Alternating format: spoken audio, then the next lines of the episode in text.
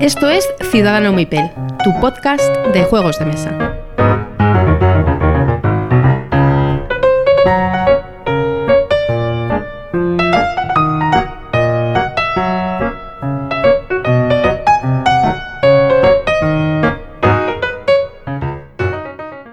A todos y bienvenidos a Ciudadano Mipel. Una noche más, grabación en pijama y por aquí tenemos a Miguel. Buenas noches, Miguel. Hola jóvenes, aquí estamos de nuevo, un programa más, en pijama efectivamente.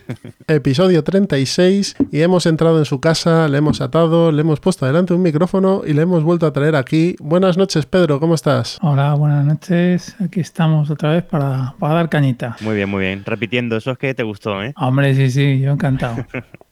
Muy bien, nosotros también. Pues como hoy tenemos una charleta de estas eh, larga en el tiempo y el espacio, vamos a empezar con las noticias, que tenemos poquitas, y vamos a la siguiente sección rápido. Así que adelante, Miguel, ¿qué nos tienes que contar? Pues noticias hay pocas, pero jugosas, ¿eh? Viene, viene jugosito el programa de hoy. La primera que se lo anunciaron, yo creo que, no sé si el mismo día que graba, el, día siguiente de grabar el anterior programa, que es que el High Frontier for All, la cuarta edición del High Frontier de Phil Eklund, mm, va a venir en castellano mm, por Masqueoka. Lo va a traer más que, eh, Masqueoka en castellano, lo cual es una noticia para mí eh, brutal de buena. Muy, muy, muy buena. Fue una, una exclusiva que dio eh, Masqueoka en, en en, en Análisis de Parálisis, sí. Análisis Parálisis. Y bueno, yo por, por lo menos encantado con la noticia. Porque este juego, el- sobre todo por el manual, es Tú estarás dentro, ¿no? es duro. Sí, sí, yo en ese me meto seguro. Tengo, tengo la tercera edición que la he usado mi copia una vez, pero bueno, pero sí iré a la cuarta edición seguro. Edición no sin polémica por el tema de la portada, que Eklund había hecho un concurso y el premio creo que era un 100 euros y te descontaban eh, el, No, ju- el valor del 100 juego. dólares o el juego. Sí. O sea, era o una u otra. Por lo que 100 hoy, una copia del juego. por lo que hoy creo que en Bislúdica eh, Ryan, Ian O'Toole, ¿no? El de, Sí, el de Skid el de- Plan decía que él por menos de 2.500 dólares eso no, ni lo hacía. O sea, no lo hacía, vamos. Que, Ya, que ese era el precio. Me gustaría preguntarle a la Ian O'Toole, que no tenía un curro al principio, no había hecho nada, de si lo hubiese hecho. Es que mm. yo creo que es. Hay que muchas, hay muchas páginas. malinterpretado. Hay muchas páginas por ahí que te hacen diseños gráficos tipos de Indochina por 10 dólares. ¿Eh? Por eso, por eso digo que es que. o sea, sí, pero bueno, está también mal. es, eh, sí, es eh, infravalorar el, el trabajo de, de los, de, de los ilustradores un poquito. ¿eh? Esos 100 euros a mí me parece ofensivo. Lo, Hombre, impor- sí, lo- sí. lo importante es que va a estar en español, que es un juego que es denso de narices y bueno, Sí, sí. es una gran noticia que, que la gente de Masqueoka haya tenido la licencia. ¿Qué más tenemos por aquí? Y sabiendo además los trabajos que están haciendo eh, los amigos de Masqueoka con, Ujú. con, con juegos de Fileclun. ¿eh? Sí, he que el visto. pack Es no una sé si habéis. Exacto, el Pass Porfiria. No, el Pass. mm, El nuevo Pass Renaissance. También. Vi la caja El que- por, por- Porfiriana primero y ahora que van a- están a puntito de sacar el Pax Renaissance y es Vi la caja en AP también, en análisis parálisis y está muy bien, ¿eh? Muy, muy, Mm, muy sí, sí. bien. Y el tablero y han mejorado. Pues es de una diseñadora. Eh, es, es su primer trabajo o de sus primeros trabajos. Pues está muy. es- ah, ah, le, ha dado, le ha dado un aspecto, sobre todo al tablero, y muy, muy bonito. Sí, sí, sí, sí, está muy chulo, muy chulo.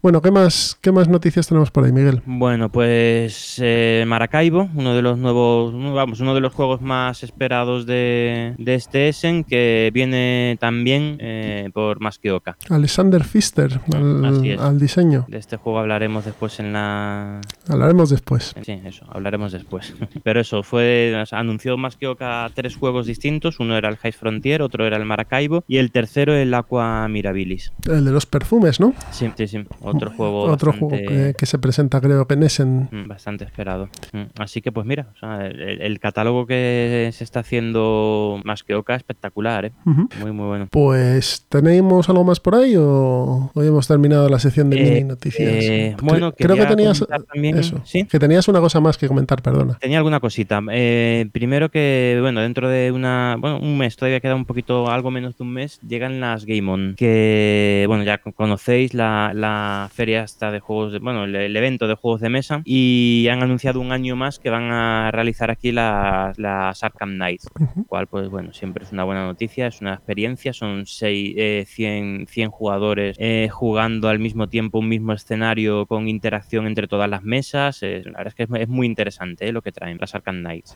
Al que, que- al que le guste el juego, muy recomendable. Además, con la inscripción regalan, quiero re- recordar que, re- bueno, en, por lo menos en América regalaban las expansiones del, del Excelsior, que- Ujú. que, aquí todavía no ha salido a la venta. Bueno, creo que sale este fin de semana. Y la de Blob, o sea que... Esas son expansiones autojugables, como quien dice, no son campañas largas, ¿no? eh, son, sí, sí, son, es un escenario, pero bueno, autojugable no porque te hace falta la, Bueno, la caja básica. Mm, Pero Está bueno, mal dicho. Es, un único escenario. eso es aventura, escenario- aventura cerrada. Sí, eso es que, bueno, pues, eh, pues son dos escenarios que, que tienen muy buena pinta. Y luego regalan también tokens para el hora final y, bueno, algunas, un póster de Arkham. Bueno, suelen año- regalar bastantes cosas. El año pasado hubo mucha polémica, no con las Arkham Knights, sino No. con la Keyforce. con Keyforge. Sí, sí, sí. A ver, este año sí a la cosa Hombre, porque, porque había las comparaciones eran odiosas. Sí. Y las Arkham Knight te daban de todo y en el Keyforce te daban una caca de la vaca. Bueno, Sí, sí, así es. Las Arkham Knights, desde luego, si funcionan como el año pasado o el anterior, que será porque esto viene de FFG USA y, vamos, es un paquete cerrado, eso sí, los escenarios son en... Bueno, a ver, igual nos sorprenden, creo que son en inglés, pero bueno, Uh. teniendo en cuenta que el, el, Excel- el Hotel Excelsior sale ya hasta este fin de semana, igual lo dan en castellano, no lo sé. bueno, ya intentaremos estar allí y ya veremos y preguntaremos a la gente a ver si podemos tener a alguien de la organización con quien charlar un, un ratito y que nos cuente, ¿no? Pues eso es, eso es, sí, sí, ya nos informaremos allí y haremos el programa especial de las Game On seguro. De rigor.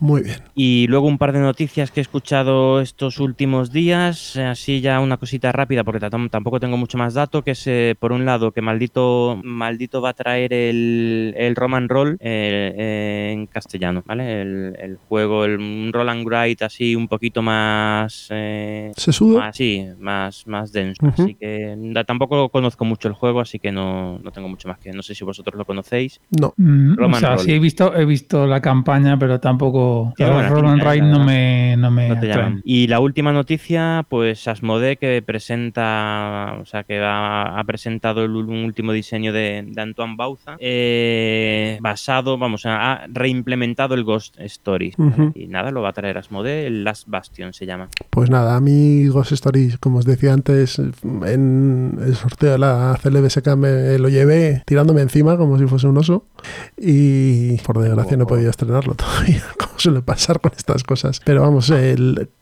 manual y demás tiene muy buena pinta. Tiene pinta de ser, como decía Pedro, muy complicado de, de- de ganar. Sí. Sí, sí, lo es, lo. Yo, vamos, yo he jugado poco, pero no he ganado nunca. Bueno, pero bueno, hay muchos juegos en los que puedo decir eso. Bueno, eso es lo habitual, ¿no? Cuando uno juega normalmente no gana. Sí. Bueno, y en los cooperativos, ya los cooperativos que, que a veces el yo no sé quién demonios pone el nivel de dificultad de los cooperativos, ¿eh? pero bueno. Bueno, pues y nada más. Yo por mi parte no tengo nada más. Tengo, tengo una pequeña Ah, noticia, pero triste esta vez, y es que la tienda Quimera, la cual está en, por detrás de, de- ¿cómo se llama?, de la Casa de la Moneda, en la calle Antonio Toledano 36, eh, cierra sus puertas en breve. Ujú. Cierran y echan en cierre. La verdad es que es una pena porque es una tienda referente en minis y chapa. Pues al De parecer, hecho, al parecer ya no queda nada, por lo que me, me han estado llegando por grupos de WhatsApp. O sea, Sí, es lo, es lo que os iba a decir, que para los buitres creo que estaban en un 40 y un 60% de descuento. pues ya no queda ni huesos ni plumas, vamos. Pues nada, Pues una, pena. Sí, sí, una pena. sí, es una pena que cierren una tienda como Bueno, pues ahora sí que sí, vamos a poner una promo y nos vamos a los entremeses rapidito. Así que hasta ahora. Hola, soy Goyix del Hola, soy Bernardo Pajares del podcast. Hola, somos Matco. Hola, soy Charlu del podcast. Hola, soy Marta, no soy Hola, soy Jaime. Hola, soy Juan Ortiz del podcast. Y estás escuchando Invita a la Estás Casa. escuchando Invita a la casa. Invita a la casa. Invita a la casa. Invita a la casa. Invita a la casa. Invita a la casa. Cultura digital y ocio analógico. Tu magazine de sobremesa. Con su pizquita de desenfado. Tu magazine de sobremesa. Lo mejor de la podcastfera. Con su pizquita de desenfado. No a cenar, pero casi.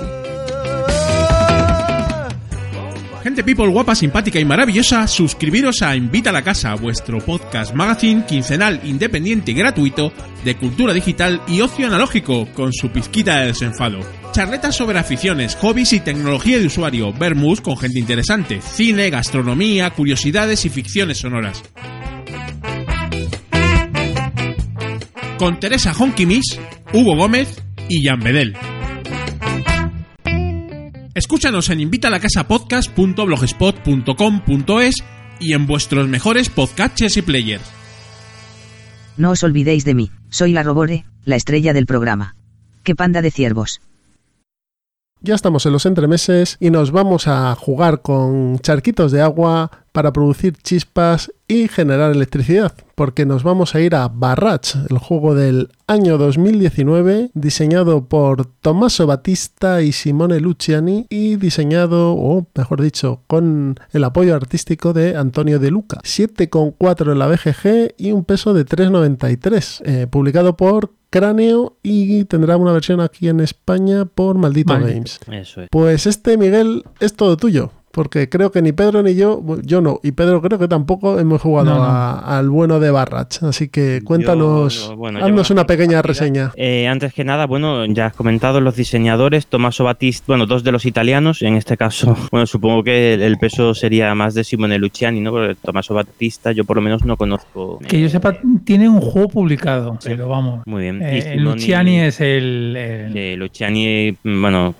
para el que no lo sepa, es el diseñador de los viajes de Marco Polo, del Gran Austria Hotel, Lorenzo el Magnífico, del calendario maya, también del Tolkien, Newton. Newton, con distintos diseñadores Bueno, italianos, pero, pero sí, es uno de los referentes de la escuela italiana, si es que escuela italiana. ¿Estos Pero no son del los- colectivo Akitoka? Pues no lo sé. Yo creo que sí, que estos son todos del, del colectivo Akitoka o muchos de ellos. Bueno, Pues no lo, no lo sé, la verdad. Y, y bueno, pues nada, estamos en un juego, un euro de corte bastante... O sea, es un- la, la mecánica de, de corte clásico, iba a decir. Eh, pero bueno, vamos paso a paso, que de la ficha quería comentar un par de cositas. Eh, lo más importante, bueno, una duración de 60 a 120 minutos, que en mi opinión los, la va a sobrepasar los 120 minutos, de 1 a 4 jugadores, eh, lo mejor para este tipo de juegos 4 jugadores. Y luego lo primero que quería comentar es el tema de la nota. O sea, ¿nos metemos ya en polémica o lo dejamos, o lo dejamos para más adelante?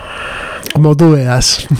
Bueno, la nota es un 7, la nota que tiene en, la BGG ahora mismo es un 7,4. Si veis la gráfica de, bueno, unas gráficas que se pueden sacar en la BGG con la posición del juego en el ranking y con la nota media eh, a lo largo del tiempo, veis que eh, cuando eh, terminó la campaña, o sea, cuando los mecenas empezaron a recibir el, juego, tanto la valoración como el, ranking bajó brutal, o sea, bajó de una forma exagerada. O sea, todo lo contrario a lo que suele suceder en la inmensa mayoría de los juegos. En este estaba bastante alto ya antes de que lo recibieran los mecenas, que bueno, estamos acostumbrados a eso, ¿no? Que la gente lo valore antes de probarlo, pero bueno, una vez que llegó bajó brutalmente la valoración por, por los problemas de producción que ha tenido este juego, que han sido unos problemas de producción realmente eh, importantes. importantes. Hombre, muchísimo. Sí, y la actitud de, de Cráneo, que también ha sido en algunas ocasiones de. eh, parecía que nos estaba tomando el pelo a los, a los mecenas. Este, Pero bueno, Ya- ya- y, ahora, Miguel, que, que seguro que tú estás al tanto, eh, tengo entendido que van a sacar otro Kickstarter para mandarte los componentes arreglados y tienes que pagar un dólar. Sí, un Eh, acojonante. simbólico de un dólar. ¿Dólar Ah, más, más gasto de envío o No, no, dólar gasto solo? No, solo es un dólar. No, eso es solo un dólar. O sea, que tampoco, bueno, tampoco. Bueno, ¿cómo que eh, tampoco? O sea, Vale, es que sí, que es, pero es una cosa simbólica. Un dólar tampoco me parece. O sea, un dólar no le hace mm, daño a nadie. Tampoco es, es una simbólico, cosa- pero a ver, tienes problemas en las ruedas, las gotas, que no hay quien las coja. Lo, de- que, yo eh, lo, de- pe- lo que peor llevo es lo de las gotas. Las ruedas. Luego, bueno, la, la caja de coleccionista, que es del mismo tamaño que la caja básica, y además no te cabe todos los componentes. O sea, ¿qué coño están haciendo? Luego, las, la- las monedas de metal son enanas Mm. y, y son chungas. El, el cartón es más fino imposible. Sí. Eh, el- el- las reglas están un poco así, así explicadas. Que- pero bueno, eso Sí. es mal de muchos. Sí, pero y los luego, componentes, o sea, te doy la razón uno tras otro y, voy a- y te voy a sacar más ahora. ¿eh? No, el, el tablero principal el, eh, tiene problemas de diseño también y de ergonomía, que es, es un poco difícil de entender. El tablero principal, o sea, se abre por las por todas las esquinas. eh. Pero esto es algo que ya, ya lo hemos comentado aquí alguna vez que, que- Eh, se abre porque le falta presión y se está abriendo como que el cartón se va abriendo de las sí, láminas. Sí, sí, sí, efectivamente.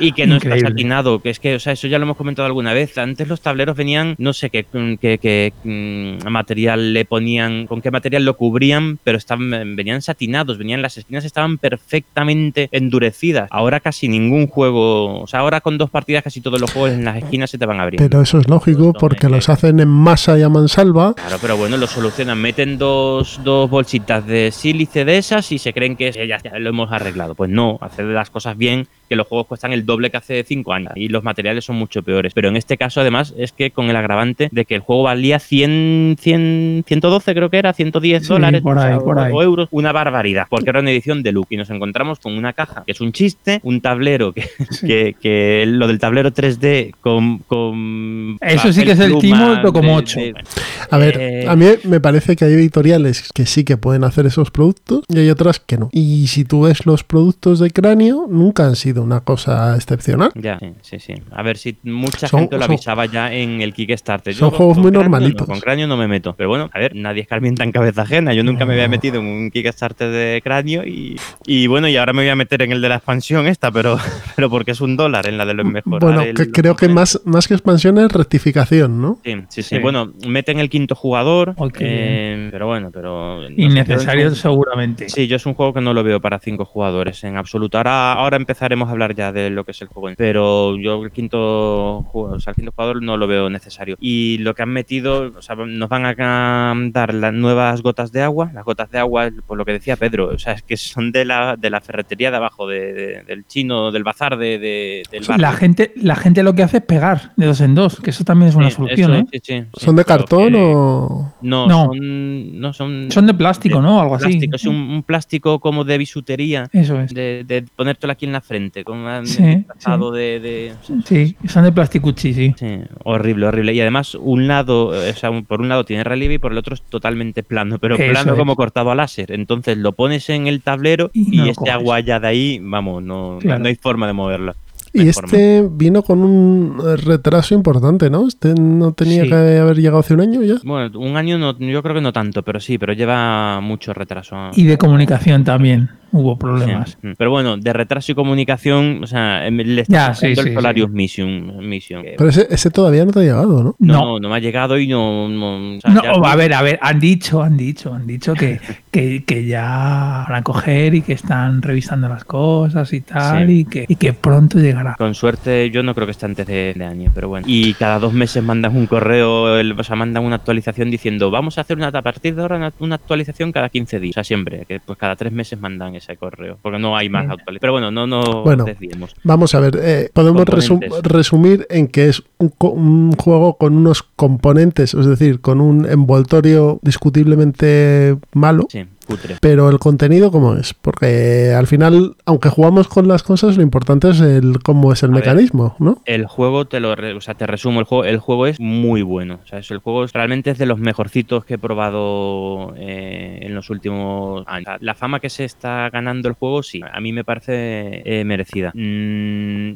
en sensaciones, o sea, se ha comparado mucho con el Brass. Sí. Y realmente, yo, o sea, las mecánicas no tienen nada que ver, ¿vale? Pero la sensación de juego sí, sí que, porque tiene ese, ese el, algo característico del Brass que es la interacción tan grande que tiene y el, el tener que, a ver, cómo me, no sé cómo explicarme. Para ganar en el Brass tienes que meterte en pleno mm, follón con el resto de jugadores y tienes que dar al resto de los jugadores eh, lo que necesitas. Si necesitan carbón, pues yo te vendo mi carbón. Si necesitan hierro, pues aquí pongo yo el hierro. Es decir, gana el que más relaciones win-win hace con el resto de jugadores.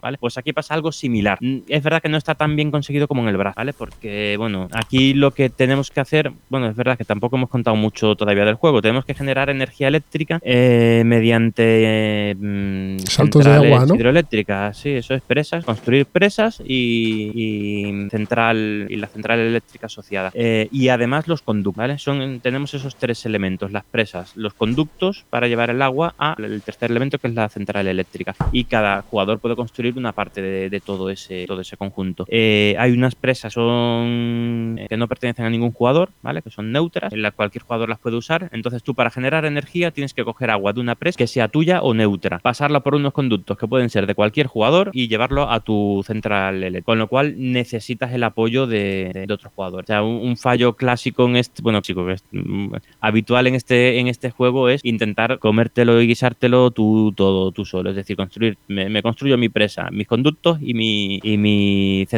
Ujú. Y claro, al, en el segundo turno ya, ya no, ti- no tienes dinero, te has quedado a mitad de camino, no tienes dinero para, para terminarlo, te falta maquinaria o te, falta, te faltan recursos para construirlo. Te quedas a mitad de camino y desastre. O sea, necesitas interaccionar con el, re- el resto de jugadores. Necesitas que uno, uno construya una parte y otro otra. Tienes que crear sinergias con el resto, ¿no? Con lo cual hay una Totalmente. interacción constante con el resto de los jugadores. Eso es, eso es. Si lo intentas tú por tu cuenta, eh, que es lo que hice yo en mi, en mi primera partida, dije, mira, me, me pongo yo aquí y me construyo mi presa, conducto y voy poquito a poco y no, va. Hasta cierto punto es una buena noticia que haya un euro que no sea un solitario multijugador. No, sí, sí, efectivamente, pero vamos, este en absoluto, ¿eh? Este, este en- vamos, pero en absoluto. Tiene la, la, mecan- la mecánica principal es colocación de trabajadores, que siempre es una mecánica muy Socorrida. socorrida y, y agradable de jugar, ¿no? Es de las mecánicas más agradables, digamos. Eh, un poquito similar al Russian Railroad, ¿no? Eh, tú colocas tus trabajadores en un montón de casillas de acción que hay, la verdad es que hay mu- muchas de acción, y todas son acciones muy sencillitas de construir, o sea, construir, eh, generar energía, son muy atómicas también. Y, y nada, realizas esa acción y va, cada jugador realiza una acción y va por eh, rondas eh, hasta que todos los jugadores han pasado y termina, y termina esa fase. Eh, ¿Tiene duración limitada o, es a- o hasta que llegas a un número de puntos y se desencadena No, al final es de la un partida? número de, fe- de rondas, o sea, de fases. Hay. Creo recordar Son cinco rondas. Creo que cinco. Son cinco, son cinco. En cada ronda tienes, tú tienes un número de trabajadores que creo recordar que son 10 Ujú. y, y nada, en- en- en- en- en- vas colocando esos trabajadores en las casillas de acción y hay casillas de acción que te ocupan, que, con las que, que solo necesitas un trabajador, hay casillas de acción que necesitas dos, tres, cuatro, como en el banquete de Odín o en el Russian Railroad. Ujú. Y una vez que hayas con- agotado todos, su- todos tus trabajadores, pues ya en el siguiente turno tienes que pasar y, nada, se termina esa fase cuando todos se hayan pasado. Lo que tiene también peculiar es que em, los jugadores son, también tienen habilidades asimétricas entre ellos, ¿no? Porque representan Sí, naciones. Sí, sí, sí, eso es. Eh, el juego es muy asimétrico. Ahora voy a eso. Antes quería comentar otra cosa que es el, el- el rondel. Tiene un, un, un sistema de fabricación que la verdad es que está bastante está bien conseguido. Son unos rondeles en los que tú cuando fabricas pones ahí, eh, digamos, tu, ingen bueno, sí, tu ingeniero, ex- tu- a tu experto en ese tipo de fabricación, ¿vale? Que son unos son simplemente unos tokens que encajan ahí perfectamente en la rueda, que son tus expertos de, para fabricar eh, eh, cada uno de los elementos y pones ahí tus eh, la materia prima que hace falta también, ¿vale? Que no hemos hablado, pero también telita los materiales que han usado para las excavadoras y las hormigoneras, que son, o sea, en, en la yema del dedo te caben tres, el más pequeño. Pero bueno, mm, vamos a... Ah, bueno, y, y además también en una partida cuatro jugadores vienen contados, o sea, como en el Underwater Cities, que es que en cuanto tenías tres tenías que cambiarlo por un token de, de un pues esto es rollo que igual, no veas. es igual. O sea, no hay. Tienes que estar. Si tienes tres, lo tienes que cambiar por uno de mayor tamaño. Efectivamente, es un rollo insufrible. Pero bueno, eh, pones ahí en la rueda todos esos materiales y lo giras una posición. Creo que recordar que tiene seis posiciones. Pues nada, a medida que vas construyendo, pues giras otra opción. eh, empiezas otra construcción, pues giras otra posición. Y tienes unas acciones también en el tablero que te permiten girar más posiciones. Y así pues vas, avanzando tu,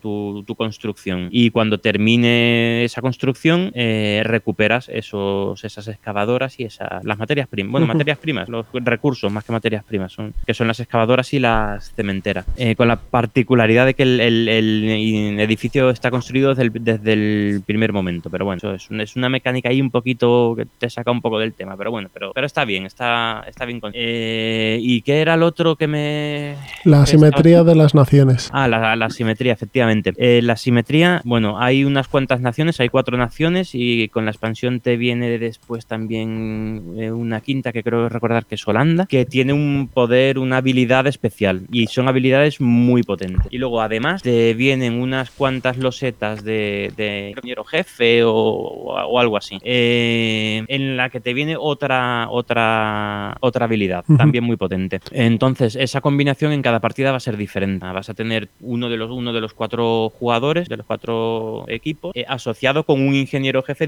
Y eso cambia la partida totalmente, porque la, ya te digo que la- los poderes son, son grandes. De hecho, lo habitual en este tipo de juegos asimétricos, que es que en la, la primera partida te centras en aprender las mecánicas, sin más, y ni siquiera explicas las asimetrías. No sé si vosotros lo habéis hecho alguna vez así. Juegos en los que, que tienen una asimetría grande, dices, mira, la primera partida explico el juego base y ya en la segunda usamos las, las, Las asimetrías, sí. especiales, como puede ser en el, el Terra Mística o el Gaia Project, que siempre para la primera partida aconsejan a- se aconseja en el propio manual usar unas especies que son, digamos, las básicas, las que tienen un- una habilidad más sencilla de manejar, ¿no? Pues en este no, en este te tienes que olvidar de eso. Si, si no usas tus habilidades, el juego te lleva por delante. Ah, No terminas ninguna presa. Tienes que, desde, desde la primera partida, tienes que echar manos de las habilidades. Entonces, eh, lo que nos encontramos aquí es un buen juego de colocación de trabajadores. Quizá Muy uno de los mm, mejores euros que se han editado este año, a lo mejor. Sí, yo de, de los dos últimos años, para mí está en el. No te sabría decirte top 3, 5, pero está arriba sin duda, sin duda. Y que le Me la- parece muy buen juego. Es, es duro, es muy duro. Eh, tiene algunas cositas que no me gustan. Por ejemplo, una dependencia brutal del, del tablero. O sea, el mapa es el mapa, el mapa fundamental. Es tiene más importancia todavía que en el Brass. El mapa es más limitado que en el Brass y, y influye mucho. No hemos contado el tema de la de, de- del mapa, que es que hay una zona llana, colina y montaña, ¿no? Entonces el agua cae en la... O sea, una de las, de las cosas que tienes que gestionar es el agua. El agua cae en las montañas y va bajando por las cuencas de cada río, por, el, por cada río, hasta el mar. Entonces tú puedes, tú tienes mano para, para forzar, eh, para mover ese agua. Tienes algunas herramientas para... Puedes dejar que el agua fluya de forma natural, entonces va- ya sabes por dónde va a ir, que está pintado el- en el tablero todo el recorrido del río y ya sabes dónde ir poniendo las presas. Pones las presas donde, donde pienses que va a haber, donde- vamos, donde mejor te vaya, te vaya a venir. Pero después los canales llevan la, ese agua de, un, de una presa a una central eléctrica y esa central eléctrica devuelve el agua, puede ser a tu- al cauce de tu mismo río, pero puede ser a un río, a otro diferente, a uno de los tres ríos que hay. Entonces, pues bueno, eso es otra gestión súper interesante, que está muy, muy, muy, muy bien conseguida. Vale. Y en cuanto, del a- hilo, no sé en cuanto a tal. escalabilidad, porque he leído que a pocos jugadores el juego pincha. Hombre, mm, Yo por lo que he visto, el- efectivamente, yo Por el creo que a 4. interacción, eh, lo mejor es 4, sí. Y a Vale. 4 el juego, el juego es duro, eh, hay mucho, mucho puteo porque tú estás feliz con tu presa y te montan una un poquito más arriba en, en- en el río y se quedan con tu agua, o te ponen el conducto donde a ti no te, con donde, donde lo ibas a poner, lo vas a poner tú y te llevan tu agua, o sea, hay una interacción muy, ma- muy maja, la interacción es muy maja. Y esa interacción con dos jugadores pues se pierde mucho. Vale. El juego funciona mejor a cuatro, pero oye, pero a dos jugadores también se deja jugar bastante bien. Será, igual que el Brass. El más, Brass a cuatro será más ajedrez, ¿no? En- a dos. Sí, sí, sí. Dos. Bueno, sí, como la mayoría. Mm. Y en cuanto a la duración, perdona, y en la duración, sabiendo jugar una- un par de horas, Un poquito dos más. horas, yo. mm, sabiendo jugar. Sabiendo jugar, bueno, pues quizá te lo ventilas en dos horas, quizá, pero yo Vale. creo que dos horas y media largas, ¿eh? Puede ser. Vale. A dos horas y media a cuatro, a cuatro jugadores, ¿no? A cuatro, a ju- cuatro perdón, jugadores. a dos horas y media a cuatro jugadores. Sí, sí, sí. Pues está muy bien para ser durete, está de una duración razonable. Mm. Sí, Pues ah, sí. para, para ir acabando, eh, lo que tenemos aquí es un juego que, como ha dicho Miguel, tiene mecánicas quizá no novedosas, pero sí muy bien aplicadas, ¿no? Con mucha interacción Mm. Y que lo que le lastra es una edición que si hubiese sido normal a lo mejor no estaríamos hablando en ciertos términos de este juego, ¿no? Sí, Si no fuera por la producción, este juego estaba ya en el top 100, top 50 y posiblemente eh, más arriba. Porque la verdad es que el juego es muy bueno, ¿eh? O sea, y apetece jugar una partida y terminas una. Bueno, a ver, es un juego muy duro. Bueno, muy duro. Es un juego du- durete. Con lo cual, y después de dos horas y pico terminas una partida y no te vas a jugar otra. Pero al día siguiente sí, ¿eh? Es un juego que. Y además recuerdas, es que tenía que haber puesto una, una central aquí o tenía que haber hecho tal. ¿Recuerdas ese ese tipo de cosas y, y se agradece. Es un juego, la verdad es que de lo mejorcito, sí, de estos años. Eh, dicho eso, eh, yo mm, me he hecho antes, por, por las similitudes que digo, eh, me he hecho antes un Brass. Un Brass, sí, sin duda. Vaya, vaya. Pero bueno, para mí también el Brass es una obra maestra, o sea que, bueno, eso también dependerá un poco de gusto. Pero Y sí, maldito calla en su edición, que eso a mí eso me da mucho miedo. Maldito va a sacar la, la edición reestructurada, al parecer. Sí, va a sacar. Vale, vale. Pues ya lo veremos. Por eso no ha salido en esta edición, sino que saldrá cuando se haga el otro Kickstarter, etc, etc, etc. No sé si Vale. lo del Kickstarter irá por un lado y las ediciones de editoriales será por otro, pero yo por lo que he oído es que no es esta edición la que va a sacar Maldito, sino la con, los componentes mejorados. Mm. Pero bueno. Y antes de acabar, también mencionar la expansión que venía en, el, en el Kickstarter. Que más que expansión, sí parece troceo de juego. Es decir, mm, la impresión que da un poco es que tenían un juego completo y, y lo han troceado pues, por motivo comercial. O sea que han hecho Son cua- cuatro zonas más, eran, ¿no, Miguel? Eh, La expansión o algo así, cuatro o cinco zonas. Es, bueno, es un tablero más con, con. Creo que eran cuatro o tres, no me acuerdo. Creo que son cuatro. Tres, pues sí, cuatro eh, zonas de acción que son los edificios especiales eh, o di- edificios auxiliares. Eh, está muy bien, o sea, como expansión, la verdad es que estaría estupendo. Pero realmente las sensaciones del juego, con o sin expansión, son diferentes, en mi opinión.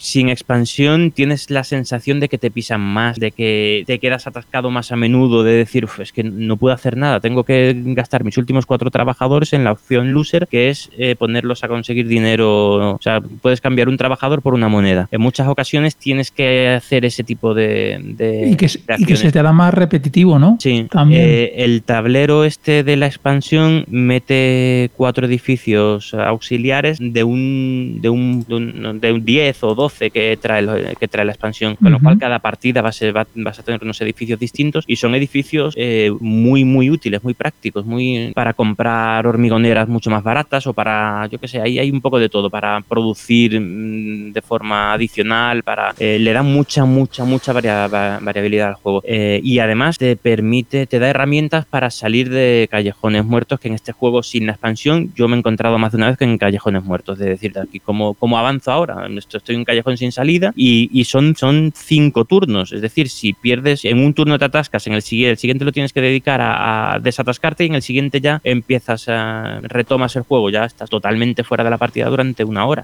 es duro. Y eso con la expansión ya no pasa, ya tienes más caminos, tienes más opciones. Eh, la expansión también trae además eh, más cartas de objetivo final, lo típico, bueno, cartas, losetas de objetivo final y, y más ingeniero jefe, pues por eso da la impresión también, mucha impresión de, de que lo han troceado. Le han metido bueno. tijera, ¿no? Aún así, el juego base está muy bien, está muy bien. El juego con la expansión ya me parece un juego redondo, muy, muy buen juego. Bueno, pues si queréis terminamos aquí la reseña de Barrast. Eh, por lo que nos dice Miguel, recomendado, pero si esperáis a la edición de Maldito a lo mejor os evitéis algún disgusto, ¿no? Pues sí, así es. Seguro que se nos quedan unas cuantas cosas ahí en el tintero, pero bueno, Bueno, ya contaréis cuando lo probéis ya contaréis. vuestras opiniones. Pues nada, nos vamos a la charleta que hoy tenemos faena. Así que hasta ahora.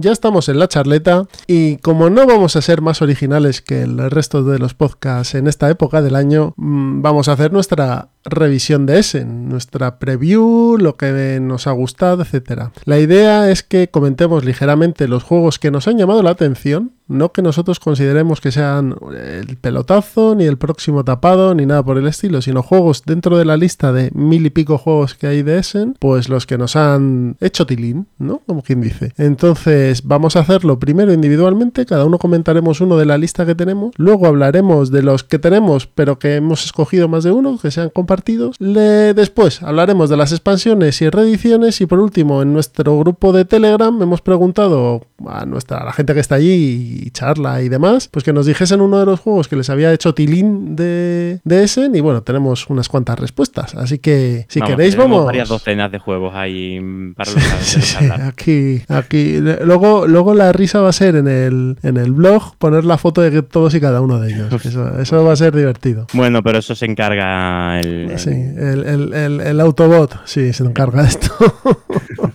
bueno, pues si queréis, Eh, que empiece el invitado. Pedro, empieza con el primero. Bueno, pues voy a empezar haciendo trampillas y se- selecciono uno que el cual va, pero solo en demo, para demo, que es eh, The Defense of Polición 3. Pro, de proción, David- proción 3, por aquí. Pro, Proción, eso, Proción 3 de David Suki y lo va a sacar PSC Games.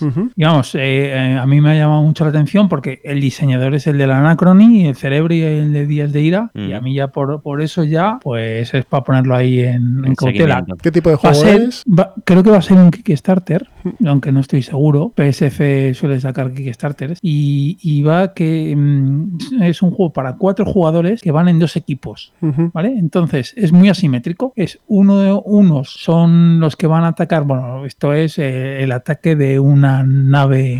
eh, alien- bueno, el- el- es el ataque alienígena a, a la Tierra o a, a una colonia terrestre. Y, y es eh, son dos equipos. Entonces unos atacan a- a- con, con naves espaciales y otro con arti- con, con mm, ¿cómo se dice? con soldados con infantería terrestre. O sea, que es una Entonces- especie de Tower Defense, ¿no? Eso es, algo- es una cosa así. Y es completamente cooperativo, pero lo bueno es que eh, al ser cooperativo, pero cada jugador es uno va por la, por la tierra y otro va por el aire. Y se pueden apoyar, pero no hay efecto líder. Porque yo no te puedo ayudar mucho a, a- o te tengo que decir lo que tú tienes que hacer. Tú haces lo que tú quieres y yo haré lo que pueda. Entonces, Muy bien. eso la verdad que está, está muy, muy, muy curioso. Son 12 turnos, un card driving y poco más. eh, poco más información hay. Pues The Muy Defense of Pro Proción, perdón, tercero. Sí, es un nombre raro, es un nombre raro. Vamos, Miguel. Bueno, lo- de todos modos los pondremos en el, Sí, los sí, pondremos sí, sí. en el En la descripción y en el blog. en el blog y tal, ¿no? Para... Vale, bueno, pues yo el primero es eh, del que voy a hablar un poquito. eh, es, era uno de los más fáciles de, de poner en la lista, que es el Paladines del Paladines del Reino del Oeste. Muy bien. Eh, de la misma, bueno, misma serie y entiendo que mecánicas similares que los del arquitectos y realmente diseñador solo solo uno de uno de los diseñadores participó en los ante- en los dos anteriores el otro también o sea en, en- en saqueadores solo es uno de los diseñadores el otro es también del arquitecto y ilustrado también por Mikhailo Dmitrievsky que está ahora que, que- que Bueno, no es el que el es el que ha hecho las, las ilustraciones de los otros dos. Mantiene la línea artística. sí sí totalmente totalmente A mí me encanta, ¿eh? Pero bueno. Sí, a mí también. Es verdad que, que todo cansa, pero sí, sí. Tiene, es un ilustrador, mm, sí, a mí me gusta. Y bueno, del juego, mm, pues nada, es uno de los que más eh, espero yo ahora en para Edi- Paladines del Reino del Oeste. Editado en español por Primigenio, como los otros dos anteriormente. Muy bien. Mm, sí, Un tiene coloca- unos- colocación de trabajadores, creo que es este Sí, también. sí, sí. Pues voy a poner. Management Dime. tiene también, bueno, a ver, a ver qué, a ver qué mecánicas tiene. Pues si queréis, si queréis voy a por el mío, el primero, y voy a, voy a, yo he venido aquí a bajar el nivel. ¿O no? No, no, bueno, con ese nunca se sabe. O sea, tenemos que hacer ver lo que hablamos el año pasado, a ver las cosas que. Smoothies. las que- que avergonzarnos. Smoothies. Y no es bajar el nivel, sino que es otra cosa diferente. Smoothies del equipo Yamadais, de Ray Shea. Un roll and ride eh, ambientado, basado eh, en una en hacer zumos, ¿no? En hacer smoothies. Tú tienes unas cajitas, tiras los dados, anotas y tienes que hacer unas puntuaciones. Este juego oh, creo que sale por looping, pero no estoy muy seguro. Esperad un minuto que lo confirmo. Eh, smoothies. eh, sale por Ludonova, perdón. Por Ludonova. Ludonova les edita a esta gente de, de Yamadais este Roland Raid. Creo que es el único Roland Raid que hay en, este, en esta lista. Así que bueno. Aspecto súper chulo, familiar. Un, un juego muy que tiene muy, muy, muy buena pinta. Y la gente de Yamadais, pues bueno, aquí se les tiene cariño y nos gusta lo que hacen. Muy bien. Pues Pedro, siguiente. Pues el siguiente que tengo en la lista es el Domination Road to Civilization, que los diseñadores son Eric Dubus y Oliver Mellison. Y básicamente es un city building en la cual llevas el rol de una tribu primitiva y tienes que ir creciendo como nación, bla, bla, bla. Eh, básicamente es eh, poner como una especie de dominó triangulares, como, como, como doritos, los cuales eh, los vas colocando y cada triángulo tiene en las esquinas unos colores. Entonces puntúas por colores en la loseta que pones y adyacente. Entonces, en realidad no es puntuar, lo que haces es tienes como 5 o 6 tracks y van subiendo. Uno, yo que sé, es investigación, otro es eh, guerra, sabiduría y cosas así. Y ese track lo que te sirve es para poder comprar cartas de monumento y cartas de mejora que hay por ahí. Entonces, luego una cosa, un twist curioso que tiene es que cuando, cuando se construye un monumento entero, el último que lo construye eh, planta una loseta gigante encima de- de algo ya construido y a partir de ahí, en ese momento, en esa área ya no genera puntos, o sea, no te subes en el track, sino que, eh, sino que genera puntos de victoria. Y, y luego la civilización tiene sus propios objetivos, o sea, eh, hay cierta... mm, Juegos, juegos de civilizaciones hay varios, ¿eh? En este. en Sí, esta- lo único, o sea, por, por, por ponerle pegas, este parece bastante abstracto y solitario. A ver, no me voy a engañar, pero pinta, pinta bien, por eso lo elegí. Pues lo volvemos a nombrar Nations. Não, Road to. Civilization, ¿no? Correcto. Miguel, tu turno. Bueno, yo estoy viendo que me lo he currado mucho menos que Pedro, ¿eh?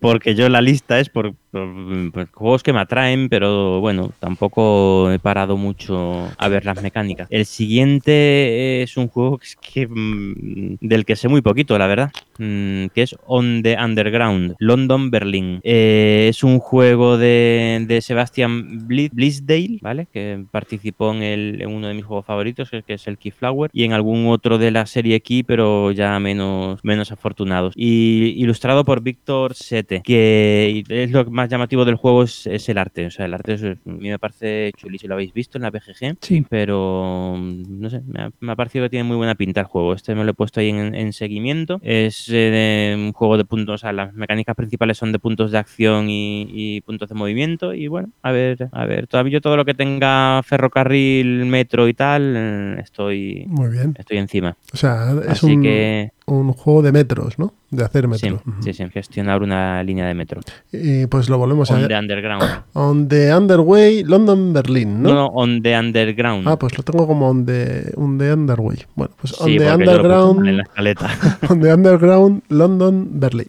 Bien, pues vamos a seguir hablando de cosas que excavan, pero esta vez no son trenes, no son tuneladores, son bichos, porque yo voy a hablaros de Terror Below, eh, Qué, qué bien traído. ¿eh? Vamos a hablar de cosas que excavan. de Mike Elliott y Eric, Hib- eh, Eric Hibeler de Renegade Games Studio y mm, Terror Below lo que nos lleva es a la película Temblores, no sé si os acordáis de ella, de los gusanos estos en medio del desierto que de repente empiezan a comerse cosas. No la habéis visto, bien.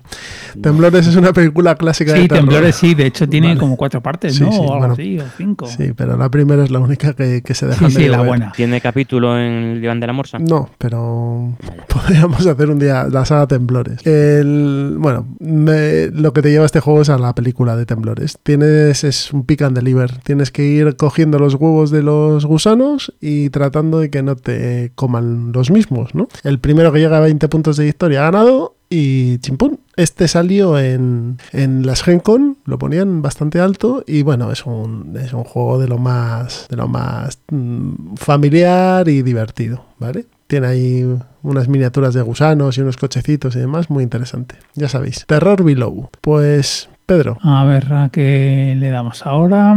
Pues al Marvel Champions de Card Game, que nos trae Fantasy Flight. O sea, Y droga, es- droga y más droga, ¿no? Efectivamente, yo como Marvel Zombie que soy, pues no puedo dejarlo pasar. La verdad es que se la han currado esta vez y en el, en el base tiene, lleva todo lo que necesitas, es decir, tres copias de cada carta, Mm. que aún así la gente se ha quejado, me hace gracia, Porque han subido porque un no, poco el precio, ¿no? Claro, son 60 euros. Sí. Pero antes, si me estás diciendo que en el Arkham Horror este LCG, eh, no, es que necesitas dos copias. Bueno, pues ya te lo dan en uno todo. No, es que son 60 euros. Joder, es que no, no, no.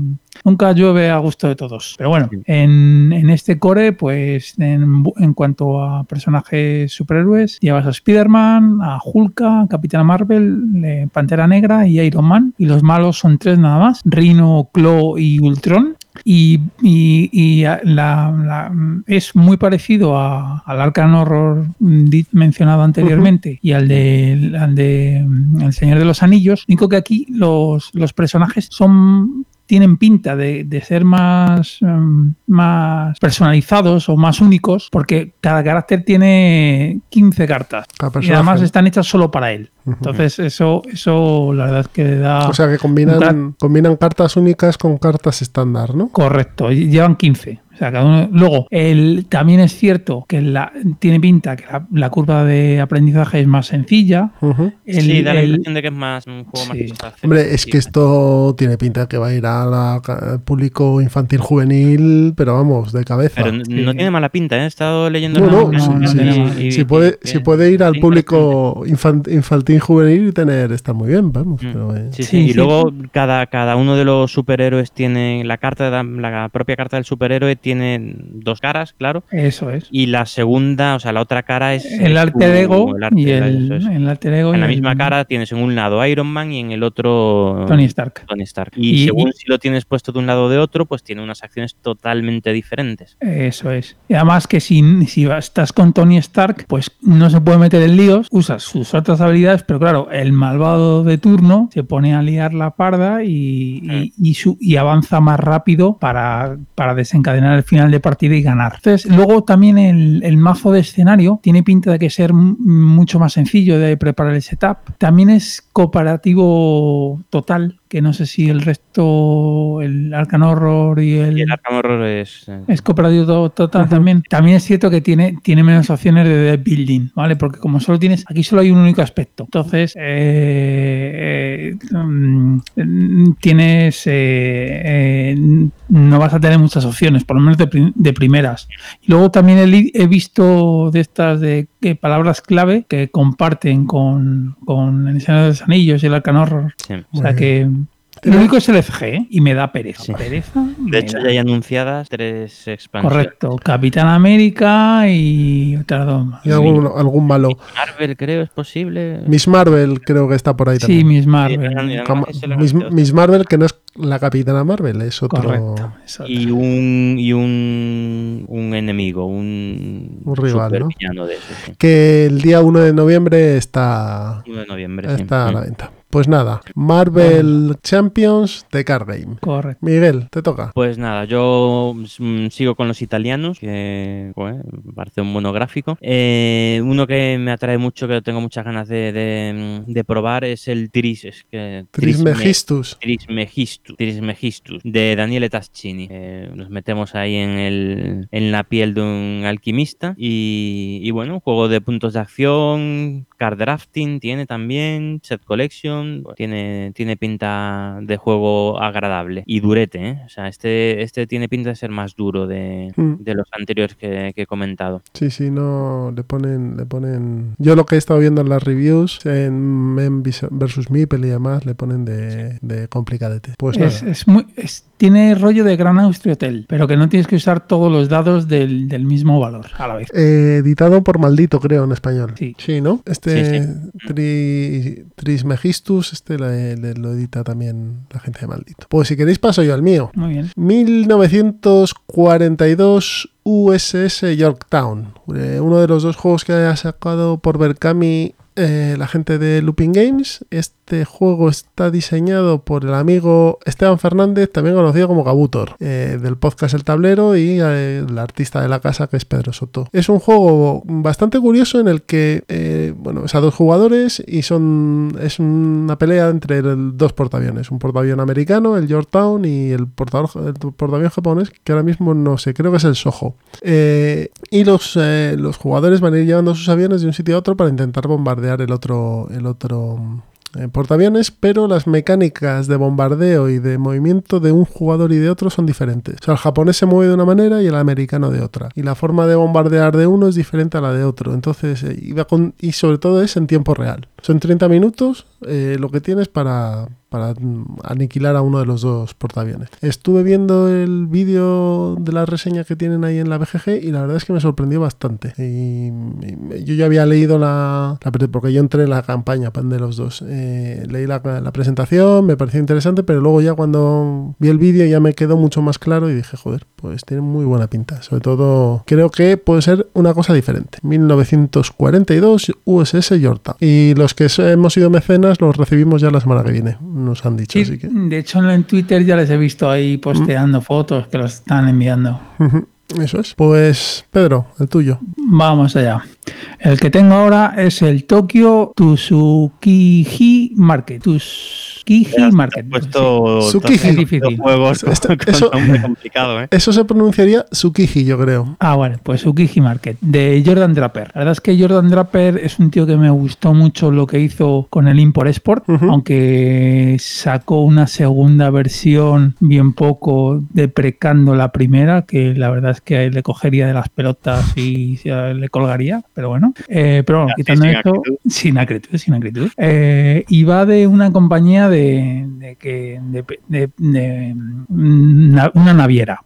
Entonces lo que tienes que eh, hacer es ir comprando licencias de, pesca y bueno, pues básicamente hacer pescar y, y- y vender y subir precios y tal. Entonces el, el- el core del el juego es, es- es muy económico. Entonces a mí eso la verdad es que me ha gustado mucho. Este tío sabe hacer bien los juegos y tiene pinta, pinta de muy container. Que el container es otro juego que me gusta bastante y lo único que estará roto seguro como el container. Pero bueno, no- Sí, porque el container lo- lo- o sea, está roto, no está roto. Lo que pasa es que depende de los jugadores y efectivamente puede llegar un momento que el juego eh, te permite tanto que eh, no, no avanza. Entonces, bueno, pues eso es un problema. Entonces, Lo- lo sí que es es- cierto que Sí, la verdad es que me gustó. sí, me Lo que está claro es que este hombre le van las navieras, ¿no? Sí, sí, sí, sí, sí. Y vamos, básicamente son es muy las acciones son tres acciones y coges dos y, y- y poco más. Y luego los, los mercados, porque operas en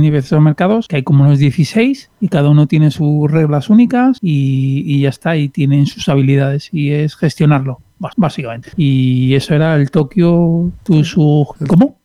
El Tokyo Tsukiji Market. Eso es. Muy bien, Tokyo Tsukiji Market. Miguel, el siguiente. Bueno, pues yo el siguiente que tengo aquí apuntado es el Black Angel. Es un juego que se me ha desinflado un poquito, la verdad, desde, desde que lo apunté, porque no estoy escuchando muy buenas críticas. Pero No. bueno, es de un juego de los diseñadores del, del Troyes, o del Troyes, como queráis, y, y del Deus, que son dos juegos que para mí son pff, dos pepinos de juegos, dos juegos mm, espectaculares. Entonces solo por eso ya merecía la pena. Eh, por lo menos tenerlo en, en seguimiento. Es una reimplementación, el juego es una re- reimplementación de la mecánica del, Troyes, pero en, el espacio, en una ambientación espacial. Eh, es decir, de, de tirar dados, seleccionar dados, eh, comprar los dados del vecino y usar los dados como trabajadores, vaya. Eh, pero, no sé, no, la- la- las críticas que estoy escuchando no son no lo ponen muy, muy arriba. Pero bueno. Es que la gestión, la gestión de dados yo creo que se ha perdido completamente en el juego, porque de hecho el, el rango de, de los valores de los dados es mucho más pequeño. Va de 0 a 3 cuando en el TROA era de 1 a 6. Y además no se pueden agrupar. Entonces, además es mucho más abstracto. La secuencia de acciones parece más tediosa, quizá, porque tienes que hacer como un resetup. No sé, es. es, eh, yo lo probaría. Eso, eso es lo que iba a decir yo, que a lo mejor lo que hay que hacer es probarlo. ¿eh? Sí. Que se lo compre otro. El, el Troyes, cuando el Troyes yo la primera vez que lo jugué dije, Dios, esto, esto es un horror. No, no- no me gustó nada la primera vez. La segunda dije, "Mm, eh, aquí hay juego. de Se- seguro que vas a tener una cuenta, una cuenta, una copia por ahí a la que puedas echarle mano y, y pegarle una partida o un par de ellas. un par de porque, ellas. mm, Si es una mecánica similar al, al Troyes, necesita varias partidas. Pero bueno, a ver, a ver. sí. Pues este bueno, ahí está, en, en seguimiento también. Este ha sido Black Angel. Bien, pues nada, vamos a seguir cavando. 1987, Channel Tunnel. Otro de los. El otro juego que salió en el Kickstarter de esta gente de Looping Games. Juego de Ace Race de Yamadais. Y es un juego. A ver, yo diría que es una carrera para hacer una- un túnel. Pero eso sería un brochazo gordo. Lo que representa es el- el- la construcción del canal de la Mancha, el canal subterráneo por donde va el TGV y, se conecta Francia con, con el Reino Unido, ¿no? Entonces un jugador hace del lado francés, el otro del lado británico y mediante acciones, cartas y activaciones de, de habilidades tienen que conseguir eh, encontrarse el uno con el otro, ¿no? Hay eh, posibilidades de que se desvíe la tuneladora y tengas que volver otra vez a recoger el, el camino, etcétera. Tiene muy muy buena pinta, parece un juego más sesudo de lo que a priori eh, podría parecer en viéndolo y tengo muchas ganas de probarlo, la verdad. 1987, Ah, vale. Channel Tunnel, de la serie 19XX. Este era también de. Sí, de. de Este es llamada de, ahí. de Sí. Y solo para dos jugadores. Sí, únicamente. so- sí, solo para. Pues nada, Bueno, pues, dale. pues eh, yo, bueno, tenía el Barras, aunque ese ya, como lo, lo hemos comentado más que sobre en los entremeses, Pues fuera. es paso palabra y ya me queda quedaría nada más que uno que es mi, mi apuesta chino, china, que sería el Board Game Café Frenzy. Estuve a punto de meterlo yo también. Eh, yo estoy ya adentro y bueno. Eh, a ver, el, el Game Café Frenzy este, eh, el diseñador es City Law, que eh, es diseñador de juegos, pero también es como, eh, yo qué sé, como un, un hombre que está allí en, en China que, que intenta eh, mm, propagar el- el- el- los juegos de mesa por, por su país. O sea, es un influencer. Entonces, es, eh, él publicó el año pasado A Pleasant Journey to Neko, que era interesante, aunque no me lo he comprado y no he podido catarlo. Y es muy difícil, porque estos juegos o te metes ahora y te arriesgas o, o te olvidas. Y básicamente interesante es un juego de cartas que se juega en dos fases y a mí me recuerda mucho al, al For Sale. La primera fase tú compras cartas usando un dinero inicial que tienes y, y- y tienes una serie y vas obteniendo una serie de, de recompensas en- dependiendo del tipo de la carta que compras. Y en la segunda fase es un juego de bazas, que a mí las bazas me encantan, que se juegan con las 10 cartas que has, que has comprado la primera fase y cada, y cada en cada ronda los jugadores reciben otra serie de recompensas, del- de- en esta vez dependiendo de las bazas que se van llevando. Entonces, bueno, tiene pinta de ser un filler rápido, con chicha, y bueno, pues por eso... Y con un diseño, y con un diseño gráfico, gráfico perdón, cojonudo. Es- Sí. es- entra mucho por los ojos. Ya saben, ya sabéis, Board Game Café Frenzy, de City. Muy bien. Pues me toca, ¿no? Sí. A mí me quedan unos cuantos, pero de los que cada vez sé menos. O sea, son, es, más por sensaciones de juego. Eh, Es lo que hemos dicho, que te han hecho tilín. Claro, sí, sí. Eh, pues uno de ellos eh, es el Clank, Clank Legacy. No sé a vosotros si os llama este la atención, pero a mí el Clank es un juego que me, vamos, a mí me parece un juego eh, la mar de entretenido. Es un juego que siempre le echaría una partidita porque, no sé, me parece un- una mecánica fresca, apetecible, rápida, no sé. es- me encanta el, el Clank. La verdad es que es un juego que me gusta mucho, de, así de juego ligero. Y mezclado con el Legacy, pues puede, puede estar, puede estar interesante. Puede ser una experiencia así curiosota. Así que Clan Legacy. Sí, sí, me gustaría darle ahí la oportunidad. Lo que pasa es que pone, ponen, las partidas ponen hasta dos horas de duración, que es algo que añade un poquito de... Sí, me a Clank. saber. Pero bueno, ahí está lo- en, la, en la lista de, de seguimiento. De, del, vamos, de los mismos diseñadores, claro. Bueno, del mismo diseñador, porque es solo... Bueno, dos de los diseñadores, perdón. Y se ha, ha unido un tercero y tal. Bueno, tiene, tiene, mantiene la misma estética. Pues nada, ya, ya hablaremos de él. Muy bien, pues esto ha sido Clack, que voy Clack, Clank. Legacy. Bien, pues yo voy a, a, a por un juego familiar, yo creo, un juego, un juego que espero que la gente de Vir edite. Wayfinders, coño, Wayfinders. Eh, eh, juego de Thomas, toma, toma nombrecito. Dagenis Legesperience, creo que es. Uy. Sí, tiene pinta de ser francófono. Y de artista Michael Parla, este es más fácil. De Pandasaurus Games. Pues este Wa- Wayfinders es un juego de avioncitos, en el que en un, en un tablero modular que vamos a hacer con losetas, eh, de, con 25 losetas, vamos a ir expandiéndonos y cogiendo puntos de victoria y eh, ubicando ciertos hangares en ciertas eh, en ciertas islas, ¿no? En ciertas ciudades o, o losetas. Y aparte vamos a tener un sistema de elección de recursos a base de meeples. Eh, imaginaros unos hangares, dependiendo del número de jugadores se llenan de recursos, y tú te vas a llevar los recursos cuando liberes de la fila en la cual vas a seleccionar los, los recursos tus meeples. Con lo cual es un poco un push your luck a ver cuánto aguantas hasta que te llevas los recursos quitando tus meeples, ¿no? Si te tiembla mucho la mano, pues a lo mejor te llevas, eh, solo colocas uno y te lo llevas rápido y te llevas un recurso, pero si aguantas más, pues eres capaz de colocar alguno más y llevarte más cosas, ¿no? Me parece que es un juego bastante eh, ágil, con una estética súper chula y que mm, tiene muy buena pinta este Wayfinder de Pandasaurus. Pandasaurus lo ha editado aquí. Estos son los del ¿Cómo se llama? Dinosaur Island. Dinosaur Sí, Island, sí. perdón. Sí. Pues eh, creo que es de Devir, así que si les interesa, mm, me parece que es un juego que está bastante chulo y, y tiene un corte familiar. Wayfinders. Muy bien. Pues sigo yo Pues, con otro sí, familiar, sí, ¿no? Sí, sí. Dale, dale. Pues nada, eh, ya empiezo con al- alguna rareza. Bueno, tampoco rareza, ¿eh? porque ya lo he escuchado nombrar en más, en más de un podcast, que es el, el Yukon Airways. Exacto. Otro de aviones. Otro, sí, otro de aviones, con una estética chulísimo, mm, un juego precioso, muy bonito. Manejamos un hidroavión en, en la región de- de- del Yukon y, y nada, em, es un juego de, de es un pick and deliver y con gestión de mano y, y un sistema de drag. Y bueno, tiene, tiene una pinta ahí, eh, curiosota.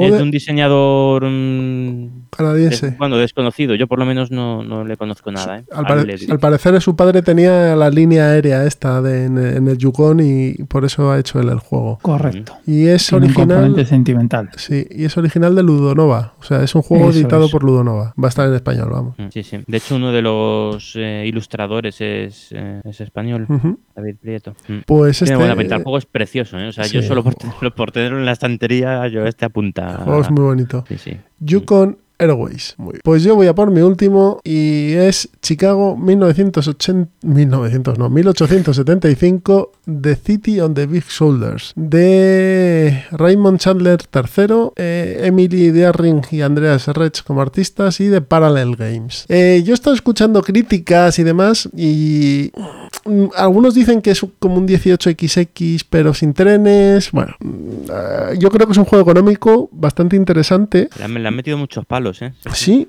pero tiene un 8,3 en la BGG. Un 8,3. Claro. Sí, sí. No, el juego tiene que ser interesante. El ¿eh? juego tiene muy buena pinta. A lo mejor no es en mecánica 18XX, aunque tenga un 18 en el título, o no lo tiene, porque en otros lados aparece solo como The City of the Big Shoulders. Está ambientado después del gran incendio de Chicago y la reconstrucción de la ciudad, a base de potentados con empresas y demás. Tiene una mecánica de selección de acción, de selección de acciones, no, de colocación de trabajadores, pero también hay eh, pool de acciones, de reparto de dividendos y demás. Entonces yo creo que para los que os gusta mucho este tipo de juego, puede ser interesante una, una variante de, de un económico que normalmente no hay mucho. Entonces puede estar bien. City of the Big Shoulders, Chicago 1875. Este, este lo quiero probar yo también, si, si me llama. Estuve a punto, a puntísimo de meterme en el... En el Kickstarter, ¿no? Sí, al final lo dejé pasar y no sé si me arrepentiré o no. No, yo he escuchado a Cartesius de, de Bis Lúdica y le, le daban le daban cera, le daban pero, cera. Pero por otro lado lo que he leído también es que a la gente le está gustando mucho. Me tiene 569 votos, pero lleva un 8,2. ¿eh? O sea que- Pues nada, eso hay que probarlo. Por lo Sí, menos probarlo y verlo. Claro que sí. Pues termina tu lista. Bueno, yo ya casi comentar nada más un par de. Bueno, uno- un, un par de juegos nada más para terminar. Uno es el, el Deep Blue, que ya, bueno, lo han nombrado ya, ya muchos más, que es de los diseñadores del 13 días. Y de otro juego que está a punto de llegar, que no sé es de, si es de este Essen, o sea, si, no sé si se puede considerar, considerar de Essen o no, que es el, el, el Copenhagen, el Copenhagen, que también tiene muy buena pinta. Así que pues nada, ahí lo dejo, el Deep Blue. Y el otro, el Chocolate Factory, Ese que ya tiene- solo por el tema. Ese tiene muy buena pinta, ¿eh? Eh, sí, Ese sí. juego sí tiene muy buena pinta, Chocolate Factory. Además es muy bonito, muy chulo y, y tiene, Muy, muy bonito. También de draft de cartas. mm, tiene pinta de estar muy bien. Es que a mí, de- a mí es- en Chocolate lo que vi era demasiado multisolitario. Es lo que me echó un poco para atrás, sí. Pero sí, la pinta es buena. Pues nada, lo probaremos.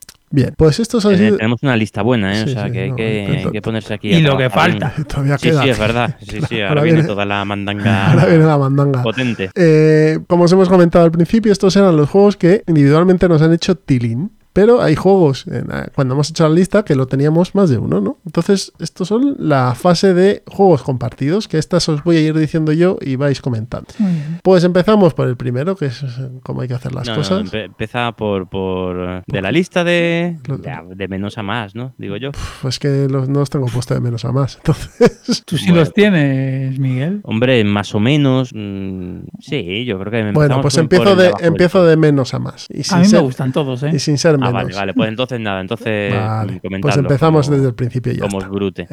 Maracaibo, Pedro Miguel, ¿qué nos tenéis que contar de la nueva cosa, del nuevo juego de Alexander Pfister, mejor dicho? Pues a mí me ha hecho mucho tilín este juego porque a mí la- lo que me da es que es un Great Western Trail con, con, con un girito y el Great Western Trail me encanta. Entonces para mí este juego posiblemente caiga. Sí, sí, sí, mm, totalmente de acuerdo. O sea, eh, después del patinazo del año pasado, bueno, creo patinazo del año pasado, este o sea, recuerda muchísimo al Great Western Trail. El año pasado da la- fue, fue el Blackout Hong Kong, ¿no? Sí, eh, este da la impresión de que en este vas a tener más libertad de movimiento con el Great Western Trail. No sé, O sea, básicamente es que, que tú te mueves a lo largo del track, que, que además la- el- las, las paradas son siempre las mismas, es entre 16 y 20 si no me equivoco, si vas por el path principal o por el o por acortando, y, y el número de turnos es, es- es- está prefijado, y además el turno termina cuando uno llega al final del path, y todos, y todos vuelven otra vez a la posición inicial. O sea, Pero- también copia lo de colocar discos del Great Western, no sé, está muy bien. Pero vosotros sabéis que el juego bueno de este es Mombasa, ¿no? Pues, se- pues se Por copia, nada, se copia la, la- la manipulación de, o sea, el, el manejo de, ¿cómo se llama? De, ay, de- del stock, es, se copia del, del Mombasa, vamos. Se inspira, Eh, se que avanzas inspira. en tres tracks. Se inspira. Sí, bueno, se inspira y tal. A No, ver, no, sí, sí, sí, se inspira de todos sus juegos, eh, ya- incluso el Blackout Hong Kong. Hong Kong Hablando, hablando en serio, este es el que la gente está, o lo que se oye por ahí, que, que puede ser el, el juego que tenga más fama de los de este es en 2019, Sí, ¿no? sí, sí, sí. Mm, Sí. Yo creo, bueno, hay otros dos o tres ahí también muy potentes, ¿sí? pero este, desde luego, yo estoy deseando probarlo y este va a caer, o sea, no, no tengo duda. Editado en español por la gente de Masqueoka. Mm. Pues vamos a por el siguiente. También es vuestro, de Pedro y de Miguel, On Mars. Como no, la cerda otra vez, pues, Este pues tenemos que caer. O sea, lo- la gracia que tiene este, o, la- o el quemacerebros, es que tienes una fase de colonización y una fase que estás eh, viajando en el, en el inter... espacio. bueno, en el cohete, sí. Entonces... eh, eh, en la fase de, de Shuttle, los jugadores lo que hacen es viajan, eh, viajan entre la colonia y la estación espacial que está en órbita. Entonces tienes que saber cuándo meterte en la estación espacial, porque es como un, es como un, auto- un autobús. Esto es Entonces el- eh, cuándo esto bajarte. el planeta Marte de Red Planet o algo así, ¿no? Es como esto, el de mayoría. Sí, sí, sí, sí, sí. Igual, igual. Sí, sí, se- se- sería eso. Luego también tienes misiones. De hecho, el final de la partida es cuando se completan tres misiones, se terminaría. Entonces, eh, ya te digo, a mí eh, la cerda, lo que saque, Sí, me encanta. Sí, sí. Pues junto Y- con y Mara- encima con ese tema, pues, Que junto con Maracaibo es el que más está sonando también. el- sí. Pero no sale, no sale en ese, ¿no? O sea, va a haber copias, pero Es que no- yo creo que sí va a haber. Bueno, no, no lo sé. Yo lo- seguro lo- que una copia llevan. lo último que he oído Sí, era que creo estaba en demo. de anunciar esta semana que, que solo va a estar en demo, sí. Mm. Ah, solo van demo. Hombre, me Cre- parece. Creo que sí, pero... Me parece bien, ¿eh? Sí, sí, sí, pero en- hoy han mandado una actualización del KS diciendo ya fechas de, de shipping, de, de- para Ujú. mandar ya los juegos a, a los mecenas. O sea que me, me ha extrañado un poco, pero bueno. Bueno, vamos bueno, a vamos, deseando probarlo, deseando probar este, este Omar. vamos a por el siguiente. Este es tuyo y mío, Miguel. Mm. Terramara, Terramara. De Ramara, de Flaminia, Flaminia Brasini. Bueno, y unos cuantos más. Esto eh, sí, aquí toca a, a- a gogo, es esto. Sí, sí, pero bueno, esta o sea, Flaminia diseñadora de... Sí, de hecho, de hecho en, la, en la BGG aparece aquí toca como diseñador. Familia Brasini, esta es la de Coimbra, ¿no? Sí, es verdad. Virgilio Gigli. Efectivamente, eso es, eso es, de Coimbra. Y con Y Mike- ya solo por eso a mí Coimbra es de los juegos de los últimos años que más me ha gustado. Y con Michael Menz, el de, de dibujante. Que también es un ilustrador que, que a mí particularmente me gusta mucho. Pues nada. También, también es polémico, ¿eh? pero a mí, a, mí, a mí me gusta.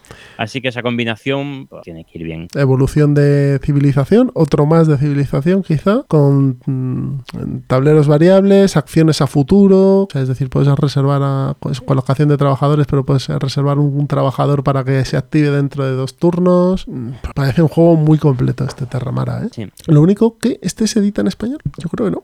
Terramara, pues no lo sé. Es de Queen Games. Yo creo que todavía no. Bueno, Queen no, Queenet Games, mejor dicho. Queenet, sí, Queenet. Los holandeses.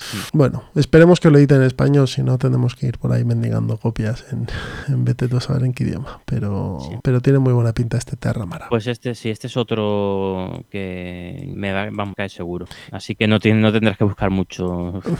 ¿Dónde, ¿Dónde? Vale. Sí, este cae, este cae. Y, te- y si queréis pasamos al siguiente, que es el Babilonia. Babilonia, el último diseño de, de Reiner Nicia, que ya con eso, Sí, con, ya- con eso ya tenemos suficiente. Pues recuerda un por poco... lo menos para mí es de mis diseñadores más, eh, de mis diseñadores favoritos. Es verdad que hace años que no, que no tiene, o sea, que parece que su época de gloria pasó, además hace ya bastantes Sí, años. pero joder, pero sigue haciendo cosas, ¿eh? O sea, el año Pero pasado se, bueno, ce- se, se cascó el Yellow and Yance, que dicen que es la Sí, lo que pasa es que bueno, es una reimple- el Yellow and es una reimplementación al fin y al cabo de un juego ya- que ya, que ya Bueno, había hecho. eh, Pero bueno, ahí está el Blue Lagoon, el, el de Quest of El Dorado, eh, de Quest for El Dorado, que son buenos juegos, pero no llega, efectivamente, no llega, no llega a lo que era. Hombre, de Quest for el Dorado se lleva el juego del año en España, ¿eh? Sí, sí. Y es un juego que está muy, muy bien. Sí, Pero bueno, no es un Tigris y Éufrates, es un Samurai, un Stephenson Rocket. Ahí. Pero hay que saber hacer de todo. Ya, De, de hecho, el tío se volcó en, en- en aplicaciones móviles, a los Sí. juegos móviles Sí, sí. durante unos cuantos años. Pues nada, este Babilonia editado en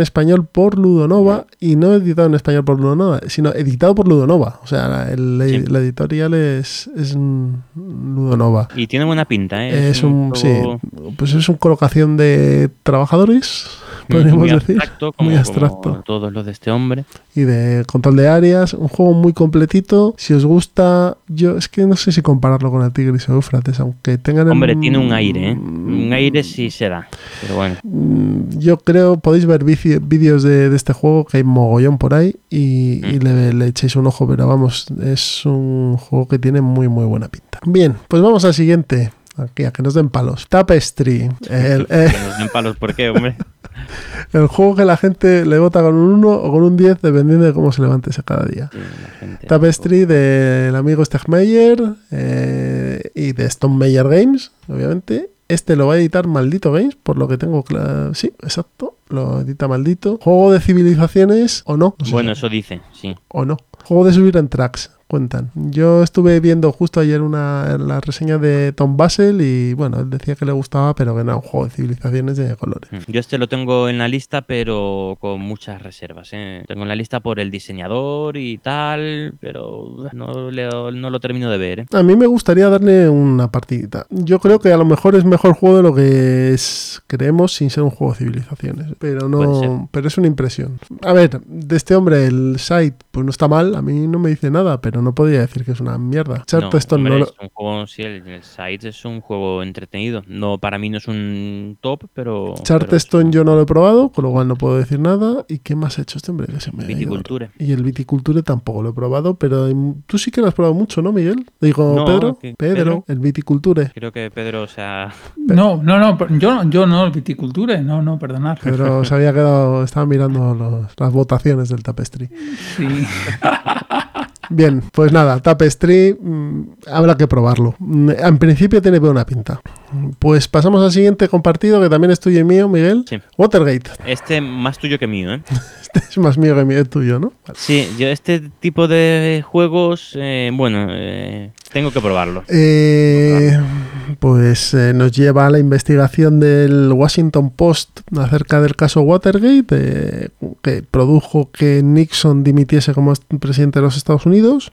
Y son dos bandos. Uno son los periodistas buscando informaciones para implicar a Nixon en, un- una tropelía que cometió. Y por el otro lado tenemos a la administración Nixon pues poniéndole barreras y tapándole, intentando desacreditar y demás. Un juego que tiene pinta de, de estar muy bien, de ser un... Es que lo más fácil es decir, es que es como un, Toilet Struggle. Bueno, yo diría que es de ese estilo de juegos de confrontación que se acercan a Toilet Struggle por tema más que por otra cosa, aunque, Sí. mm, aunque no tengan que ver, pero bueno, se- recuerdan. Yo por las reseñas que he oído y demás, tiene más profundidad que quizá pueda llegar a tener 13 días, ¿vale? Y es un juego de Matías Kramer y ilustrado por el amigo Clemens y con un tal Alfred Victor Schultz también ahí en, a, a los pinceles y que lo va a editar en España la gente de Salt and Piper.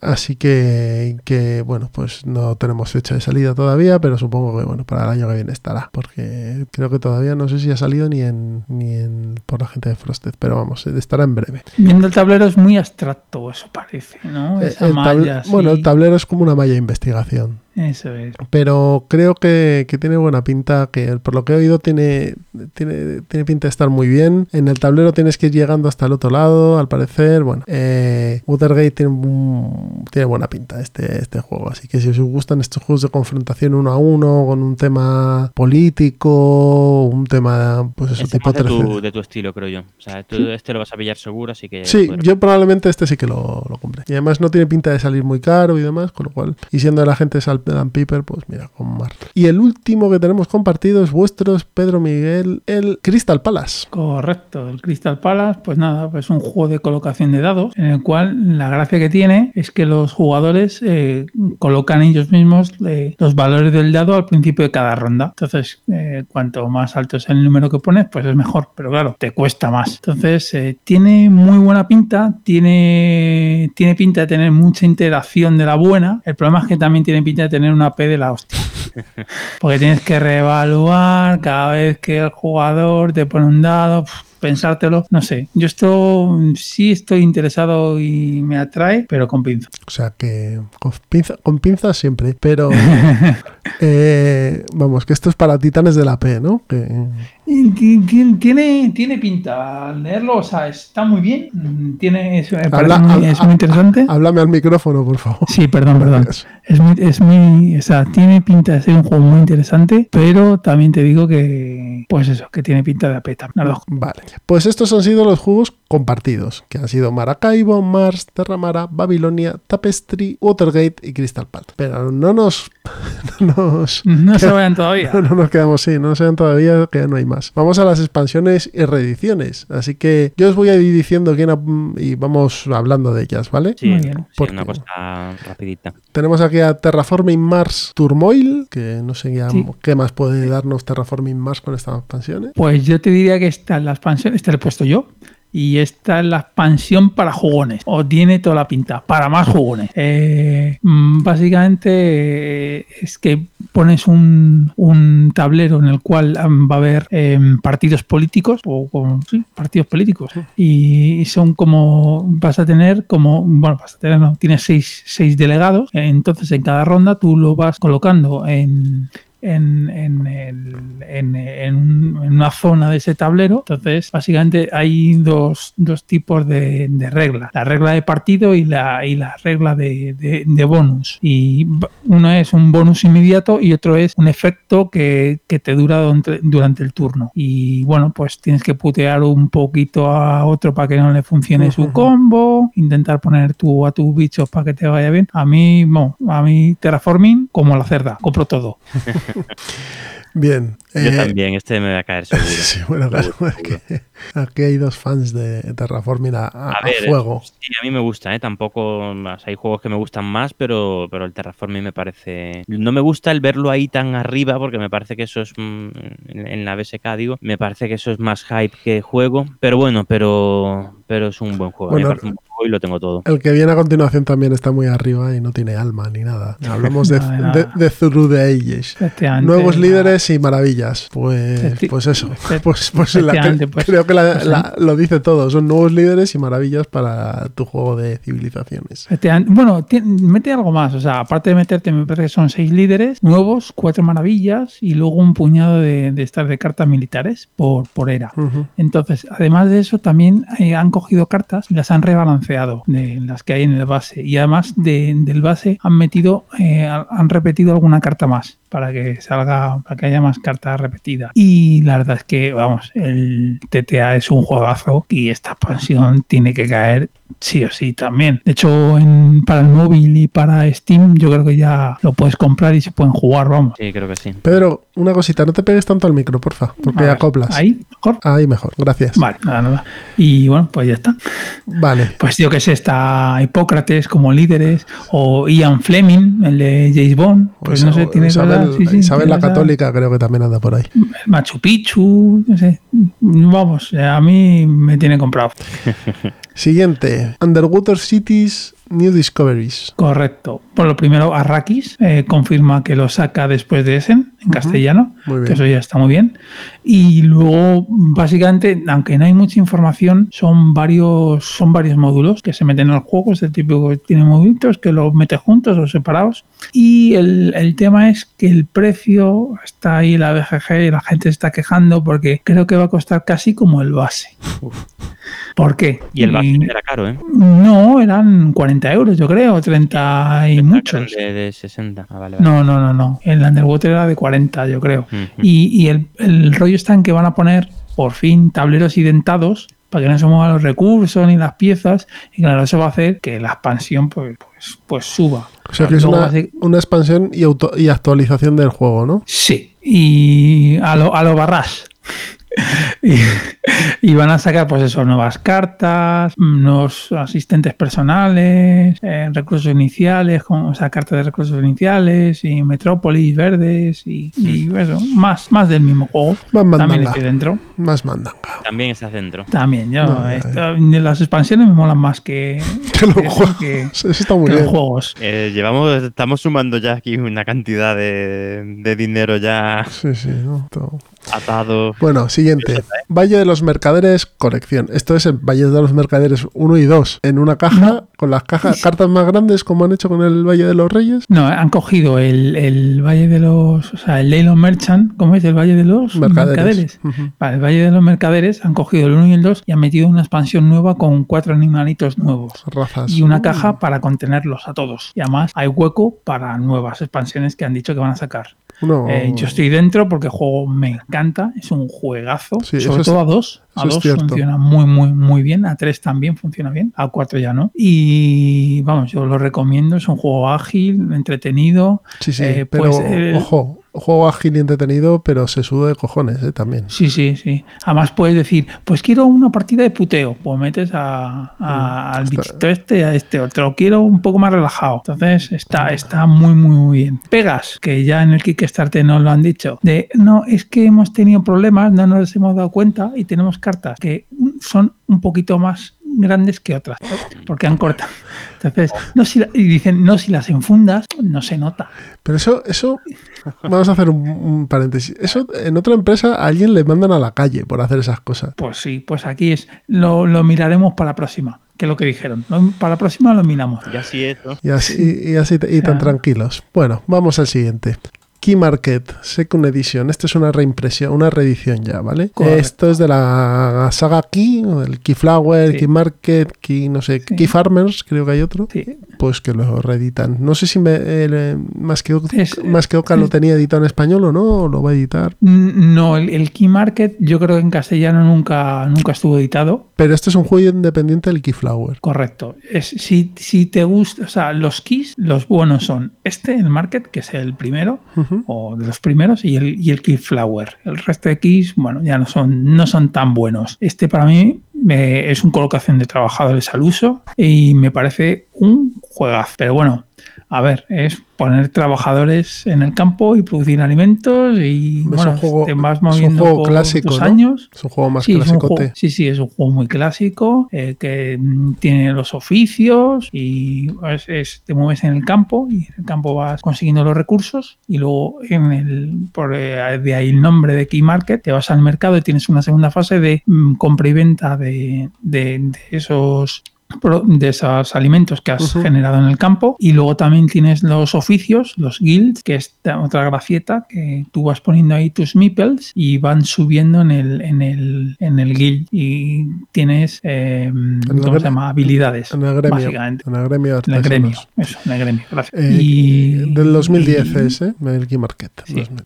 Pues nada, sí, este lo, lo reimprimen. Espero que lo reimprima, o sea, que Marques que Oca se meta también, porque seguro que, que, es, que, bueno, que hay mucha gente interesada. Sí, sí. Siguiente, otra reimpresión, Pret Aporté. Correcto, de Ignacy Trevicek. ¿El original Yo- también era suyo? ¿Cómo? ¿El original es suyo también, la primera edición? Yo, esta es la tercera. Yo creo que sí, es, es, es suyo, yo creo. Y de Piot Haras.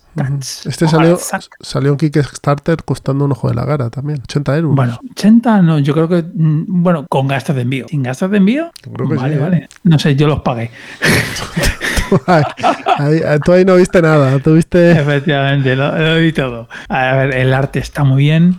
Tiene nuevos modos de, juego. Entonces, así, mm, las diferencias que tiene con los anteriores es que tiene es una variante de, de orden de jugadores eh, que en, en el, Tenías- en el original. Tenías el- razón, perdona. Eran 60 dólares más 20 de envíos. No, no, Ah, vale, vale. 66 porque lo enviaba eh, maldito que lo va a sacar. O sea, te salía Vale. 66, perdón. Ya me cuadra, me cuadra más. Es que había, una- había uno, otro que era de 80. Vale, vale, vale, vale. Vamos, la diferencia es que tienes un, un modo avanzado en, en el orden de, de jugadores, unas cartas de contrato y luego el sistema de los puntos de victoria que cambian también un poquito y la bancarrota, que es una nueva regla. Y, tal. y vamos, es un colocación de trabajadores al uso, en plan a lo tú vas colocando, se ejecutan, eh, van por el por una rutilla de 1, 2, 3, 4, 5, 6, se ejecutan y ya está. Y cada tres rondas tienes un desfile, como en el Viños de la cerda, que tenía pues esto es lo mismo. Y ya lo probaréis Muy con bien. mi copia, si queréis. copia. Pues sí. Tu copia de maldito, supongo. Sí, de mandita. Y el último que hemos puesto aquí en reediciones es el Iris Gauge. Tú, Miguel, le has hecho un ojo a este, ¿no? El de los trenes en Irlanda. Eh, sí, sí, sí, tiene, vamos, es un juego bastante clásico y con un manual de, de dos hojas, pero literalmente dos hojas. Y Traducido por mí al- en la BGG. Que el- otro día no tenía nada que hacer dije, pues lo voy a traducir. Lo traduje Pero, un rato. pero yo lo he leído en inglés, no, no me digas que estás, lo tienes tú traducido tú mismo y lo, y lo he leído en inglés. No, pero yo, veas. yo tra- hay, yo- hay problemas a de ver, comunicación en este- Vamos a ver, vamos a hacer un poco de metapodcast. Le dije, Miguel, ¿tú has visto este juego de trenes que yo sé que a ti te gustan los juegos de trenes? Me dijo, no. Digo, mira, está muy bien, tal, lo, lo puedes comprar en tal tienda, que lo han puesto. Ah, sí. Contestación, ah, pues me lo me interesa. Siguiente contestación, ah, pues ya me lo he pillado. Pues eso fue. Esa es la, la línea temporal, señoría. Y Sí, ya, y nada, yo me bajé las reglas, le eché un vistazo y dije, joder, si esto lo, lo Sí. traduzco en un minuto y pin, pin, pin, pin y ya está. Sí, sí, es que son es literalmente dos, dos hojas. Vamos, una hoja por las dos caras. Sí, pero tiene acciones y de todo. Sí, sí, sí, tiene, sí, sí. Acciones de, de, de bolsa, Sí, sí, sí, decir, sí, ¿no? Tiene- stocks, un stocks acciones, muy todo muy simplificado, pero tiene pinta de funcionar. De funcionar Mira, a ese sí tengo ganas de jugar yo. Que sí, ¿Sí? a ver, sí, cualquier juego de ferrocarriles. No, todo no. Sí, hombre. Pero este sí me llama la atención. Tiene muy buena pinta. Ilustrado por Ian O'Toole también. Y, y bueno, pues Y ya, lo, lo probaremos. Las cosas en Irlanda son siempre mejor. Así que nada.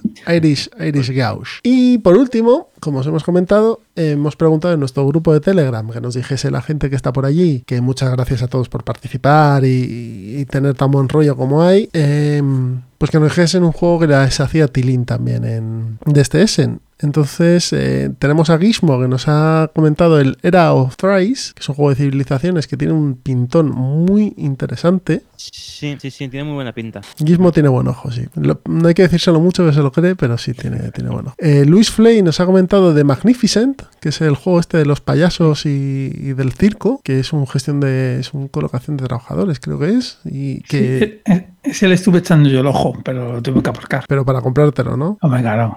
13 nos comenta. Bueno, espera. Eh, dinos algo del Magnificent. Porque yo me lo he mirado por encima, pero el manual, pero no, no lo he metido cuchara a fondo. No, o sea, o sea, no, no, no, por encima, muy por encima. O sea, me, pre- me he preparado lo que me he preparado. Si ya tenía un cerro aquí. Hablan mucho de él, hablan mucho de, le- de, de Magnificent y tiene buena pinta. 13 bicis nos comenta Ishtar, que va a salir por la gente de Vir, que es un juego de, de- del juego este de hacer jardines en el desierto. Y este es de Bruno Ah, Catala. sí, también, sí. Este me suena. ¿Es de Bruno Catala este? Creo que sí. Dejadme un minuto que lo confirme. De Bruno Catala, no estoy yo tan seguro, ¿eh? Eh. Ah, el de los jardines de Babilonia, ¿no? Dices. Ese es. Sí, es, es Bruno Catala, sí. es sí. Bruno Catala, ¿no? Mm, sí, sí. Star Jardines de Babilonia, exacto, es de Bruno Catala. Sí, este también me llamó la atención. La verdad es que los, los juegos que nos han aconsejado le, le eché un ojo y, Que es de la gente de y hielo. muy buen ojo, ¿eh? Tiene la gente. Hay Sí, que... sí, no, mejor que Eh. nosotros. Hombre. Y, y es un juego que parece familiar, eh, Y, y por lo que, bueno, pues al parecer va a tener edición en español. Eh, otro de estos que tiene, eh, como quien dice, tres, tres hojas de reglas, pero que, mm, que tiene muy, muy, muy, muy buena pinta. Y Tomás, que ha sido el último que nos ha comentado algo, por lo menos hasta la última vez que lo vi, que ha sido antes de, de grabar esto, eh, nos ha comentado el Mystery House, que no sé si sabéis algo de él o no. No. Es que hay, palabra. o sea, son, son muchos juegos los que... Mil y pico. Sí, sí. Y este, yo a este no le tengo echado el ojo. Estoy buscando a ver si, a ver si viene algo de House of Mystery o Mystery House, pero no, no me parece nada. Bueno, pues Mystery House, otro juego que también nos han recomendado en la comunidad de, de Ciudadano Mipel. Pues nada, esto ha sido nuestro ligero y pequeño repaso de una hora eh, a los juegos de, que, que nos han hecho tilín en... Este año no se está escuchando nada de, de que Essen es más malo, ¿eh? O sea, la cantinela esa de todos los No. años, este es muy malo, este Essen- Pues este año, bueno, el año pasado tampoco, el año pasado fue, fue un buen año, pero este está pareciendo, parece que hay cosas muy, muy interesantes. ¿eh? Yo lo agradezco eso, ¿eh? porque parecía ya que siempre eran todos los años una castaña y Sí. habrá de todo, ¿no? Sí, hombre, 2017 fue una castaña. ¿eh? Pero que había... El año pasado... Pero hombre, algo, algo se podría sacar, siempre hay un justo en... Hombre, en 2017 creo que fue Gaia Project, pero no es Bueno, eso, eso, no, eso no es algo que se pueda... Eso no es algo que se pueda sacar, pero bueno. Vale, pues yo creo que ya hemos dado suficientemente la turra, ¿no? Y podemos irnos a, a la dormir. mesa de pruebas. Ah. Y a dormir en, a dormir en 20 minutos. No, mesa de pruebas y plan malvado. Que Eh, exacto. cositas aquí que, que hablar. Así que a la mesa de pruebas. Ahora.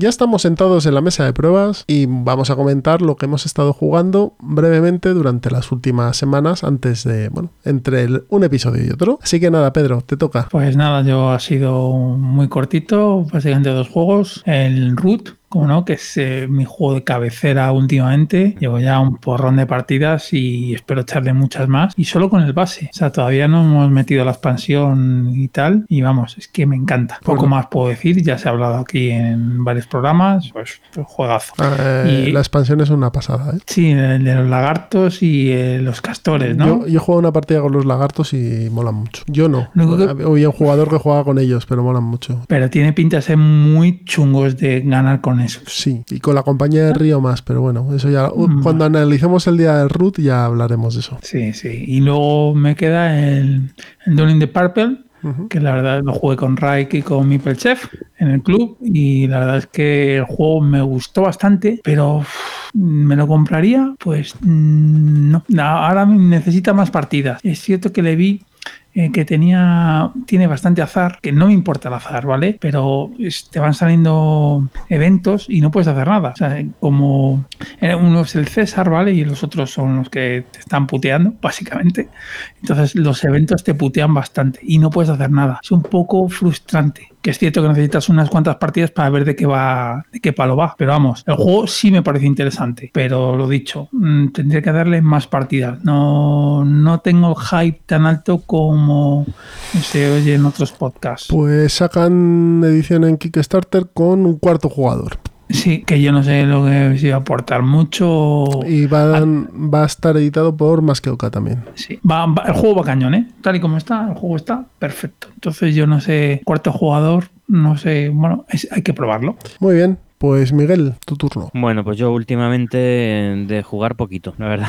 Muy poco, pero bueno, alguna cosita hay por aquí que comentar. En primer lugar, he echado unas partiditas, bueno, eh, al Arkham Horror LCG, pero eso ya ni lo, ni lo comento, eh, porque ya lo he comentado muchas veces. Eh, he jugado al Prehistory, un juego que no sé, no, no se distribuyó aquí en España, no sé muy bien por Nos, qué. nos comentaste ya en el capítulo pasado que acerca de él y Ah, ya lo comenté en Sí. el capítulo pasado. Vale, pues bueno, pues me reitero que yo no sé cómo no se habla más de este juego. A mí me parece un juego muy bueno. editoriales, por favor, Prehistory. Mm, Gran, gran juego, la verdad. Eh, luego, bueno, pues como media España después de la oferta de Amazon también, también he estado con el, con el Quadrópolis.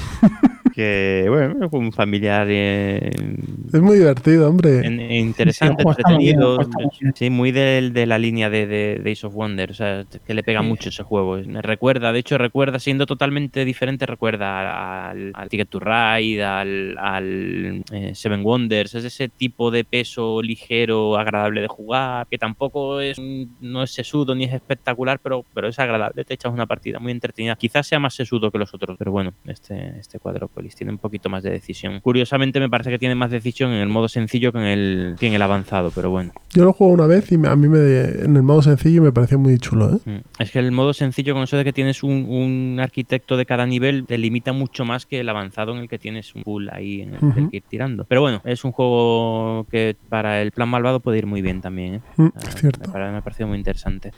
Y, ah, y por último he probado el, eh, la expansión del Arkham Horror tercera edición, la de Noche Cerrada. La pillé para ver si metía cosas eh, interesantes y tal. Y, y nada, que vendo Arkham Horror tercera edición más expansión. Porque no, no, no, no lo arreglas. El juego, el juego sigue siendo muy repetitivo, muy. el- la, la narración, la narrativa que le da no, no, no fluye, no, no es agradable, ¿no? Tres partidas le he dado, con tres primigenios diferentes. Y ya mañana preparo el envío. Ya. Con eso os lo digo todo. Yo a mí me, a mí la primera partida me gustó, pero la siguiente fue igual. Da igual el, el primigenio que escojas, que es igual. O sea, cuando llega un momento que ves que da igual, Mm. pues mira, me quedo con la segunda edición que tiene sus fallos y demás, Sí, sí, sí. pero, me, vamos. pero me creo lo que estoy haciendo. Segunda edición mucho mejor. En la segunda edición tú podías, bueno, después el juego te daba palos, pero tú podías decidir lo que hacer. Puedes decir, no, mm, creo que necesitamos objetos, necesito un símbolo arcano, voy a ir a la tienda, a la, no me acuerdo dónde estaban. Voy a conseguir algo, me voy a curar, me voy al manicomio, me voy al tal, voy a la comisaría. Después te pueden pasar muchas cosas por el camino, pero tú, tú, tú llevabas el juego, lo intentabas por lo menos. No, aquí no, aquí, aquí yo, o sea, necesito algo, ¿cómo lo consigo? Pues no tengo ni idea, o sea, no, no, no, no puedo llevar un plan para conseguir mm, Pero es eh, que un- basic- un determinado objeto. básicamente No, el, el juego llega un momento en el que tú tienes que ir quitando fichas de estas de perdición Sí. y ya está. Y el resto de cosas que hagas dan bastante igual. O sea, a mí, a mí no me ha convencido. No, a mí. Pero bueno, oye, si hay gente que le gusta, pues adelante. Esto lo debería haber dicho eh, después de, de haberlo vendido ya, pero bueno. Bien, pues yo termino con un root que también estuve jugando aquí en casa. El Valle. En casa, con... Sí, sí, sí, casa. De hecho, lié a mi mujer también, que la pobre estuvo ahí con el marquesado de los gatos, que no sabía, no sabía muy bien ni lo que hacer, la pobre. Porque mi hijo insistió, yo quiero jugar, yo quiero jugar. Bueno, Claro, no, animalitos así tan monos. sí, él lleva al vagabundo, hace lo que le sale de las narices y pues, pues me- le pega bien a la, a la facción. Hace lo que le. Pero directamente. Eso sí, controla, sabe que para moverse tiene que girar las botas, que para pelear tiene que girar no sé qué. O sea, la mecánica la comprende. Pero hacer, hace lo que le da la gana. Eh, pero eso lo pasa bien, que es lo importante. He jugado también Expansiópolis, bastantes partidas y todas han acabado con un maravilloso fracaso. Es Imposible. difícil el juego, ¿eh? Es, eh, incluso quitando las carreteras, nada, ni, ni de colores. Así que nada, ahí sigo. De vez en cuando, cuando tengo un rato, me cojo como Muy la bueno, carterita me gusta mucho, y ¿eh? pim, pim, pim, pim. Juego muy bueno. El Valle de los Reyes, el deck building, muy chulo este juego. Y además mm, es un deck building normal y corriente, pero tiene una cosita que es lo de, el, como decía Chema Pamundi, la, la capa de decisión que es cuando tú tienes que...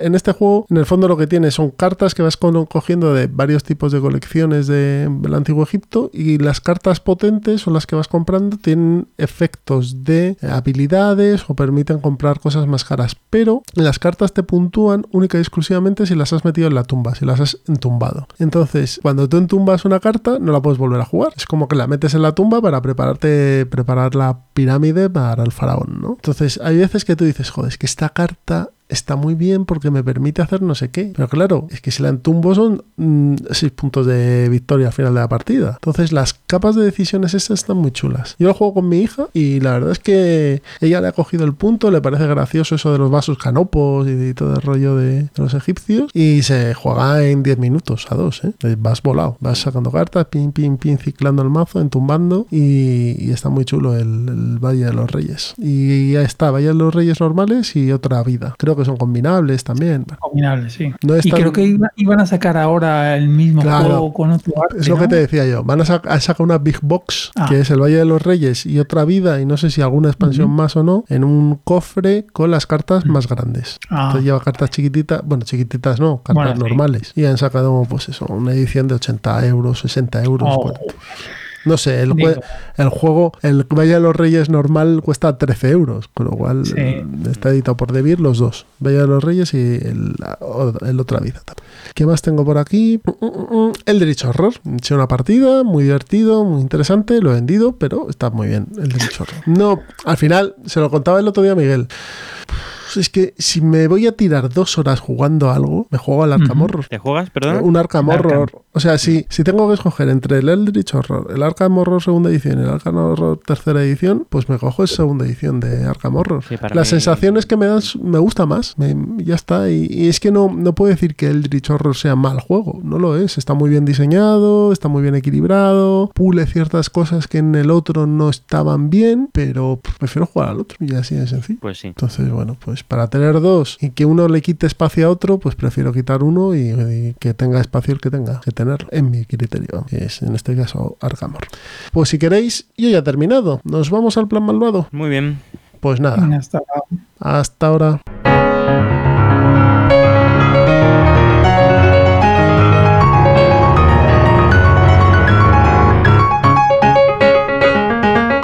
Se acaba Ciudadano Mipel, pero antes, como siempre, pasamos por el plan malvado. Ya sabéis, los juegos que jugamos con nuestros hijos para, bueno, compartir la afición con ellos. Y hoy empieza Miguel. ¿Qué nos traes? Bueno, pues yo hoy os voy a traer un, un roll and gride. eh, bueno, realmente no es roll, pero bueno, pero, pero sí es gride. Eh, es el Welcome to, eh, un juego de, de Ben- Benoit Turpin del año 2018. Eh, es un juego de cartas en el que cada uno, bueno, es un, un city building. ¿Lo consideraríais un city building vosotros? No he jugado. ¿Han No. jugado?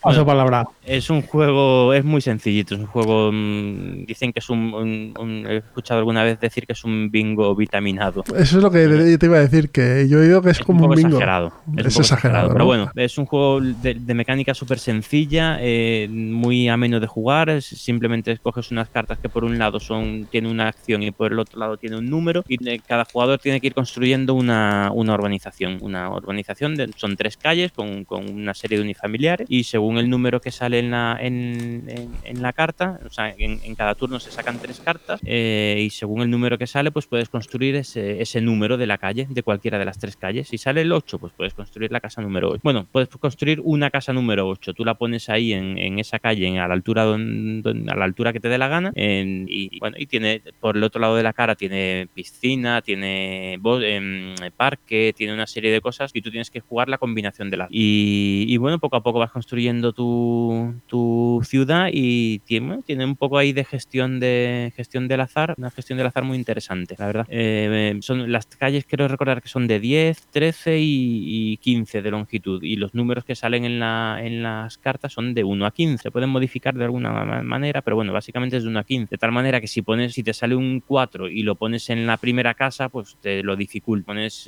según donde pongas ese número, pues al final la calle tiene que ir del 1, o sea, tiene que ir en orden ascendente. Puedes saltar números, pero tiene que ir en orden ascendente. Entonces, bueno, pues mm, contado así a lo mejor no parecen muchas decisiones, pero cuando te sientas y empiezas a jugar, oye, pues el juego es muy entretenido de jugar. Los niños lo entienden muy bien enseguida y, y bueno, nos juntamos y, y echamos 3-4 partidas sin darnos cuenta. Creo que es un juego muy familiar. Sí, sí. O sea, que, que- que además que cumple bien el objetivo, que es un juego para jugarlo con tu mujer, con los críos y demás. O sea, que- Efectivamente, se explica muy rápido. Es, es agradable de jugar. Es de los juegos que terminas y, y tranquilamente te echas otra partida. Eh, tiene número de jugadores totalmente. mm, Infinito, o sea, ¿no? de, De 1 a 99. Y es porque la libreta, o a 100, no me acuerdo, porque la libreta tiene ese número de ojos. Porque al final es totalmente solitario. O sea, salen las tres cartas y cada jugador escoge una de esas tres de forma independiente. No se la quita a los demás. O sea, todo el mundo puede escoger entre esas tres cartas y montar su ciudad. O sea, no tiene, no tiene ningún tipo de interacción. Pero bueno, pero está. Es un juego que la verdad es que está muy, muy entretenido. Este está editado en español, ¿no?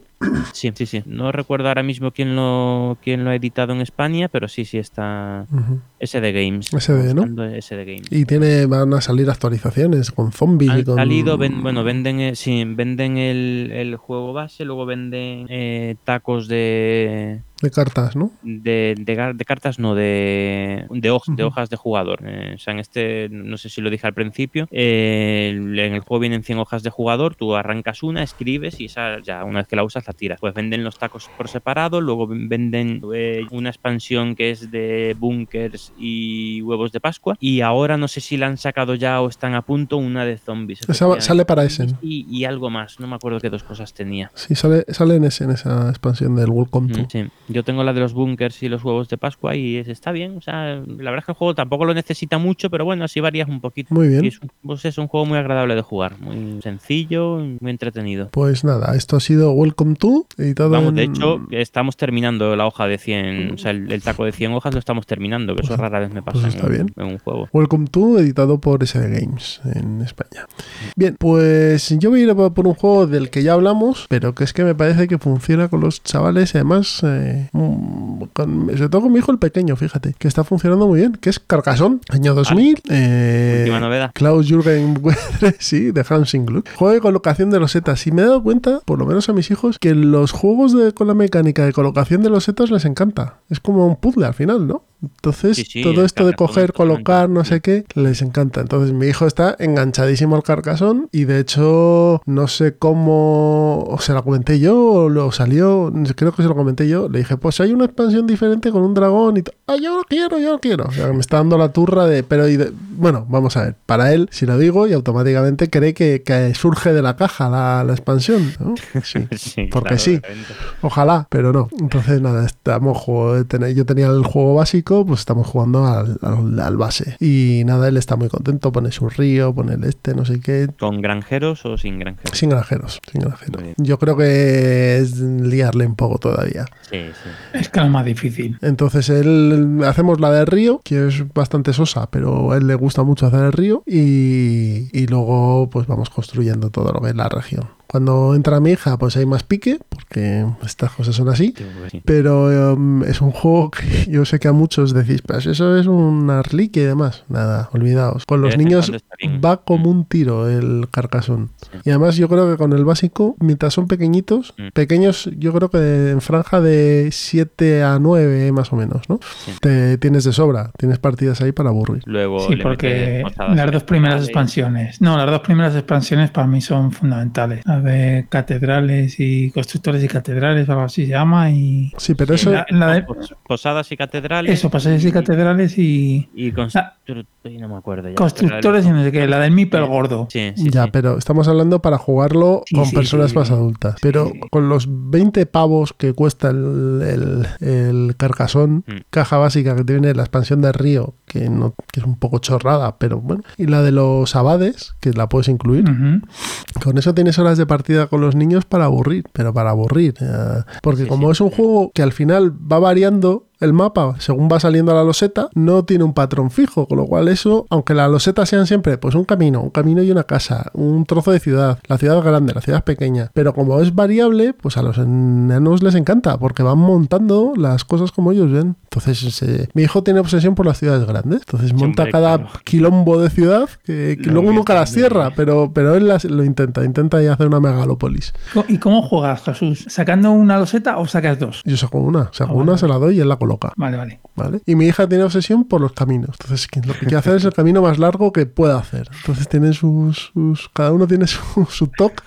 Y, y- pero, vamos, que, que no se eche para atrás. Que si lo veis, está muy baratito. O si veis una oferta, además. Para jugar con críos, muy, es muy portable. La caja es chiquitita. Carcasón, un juegazo.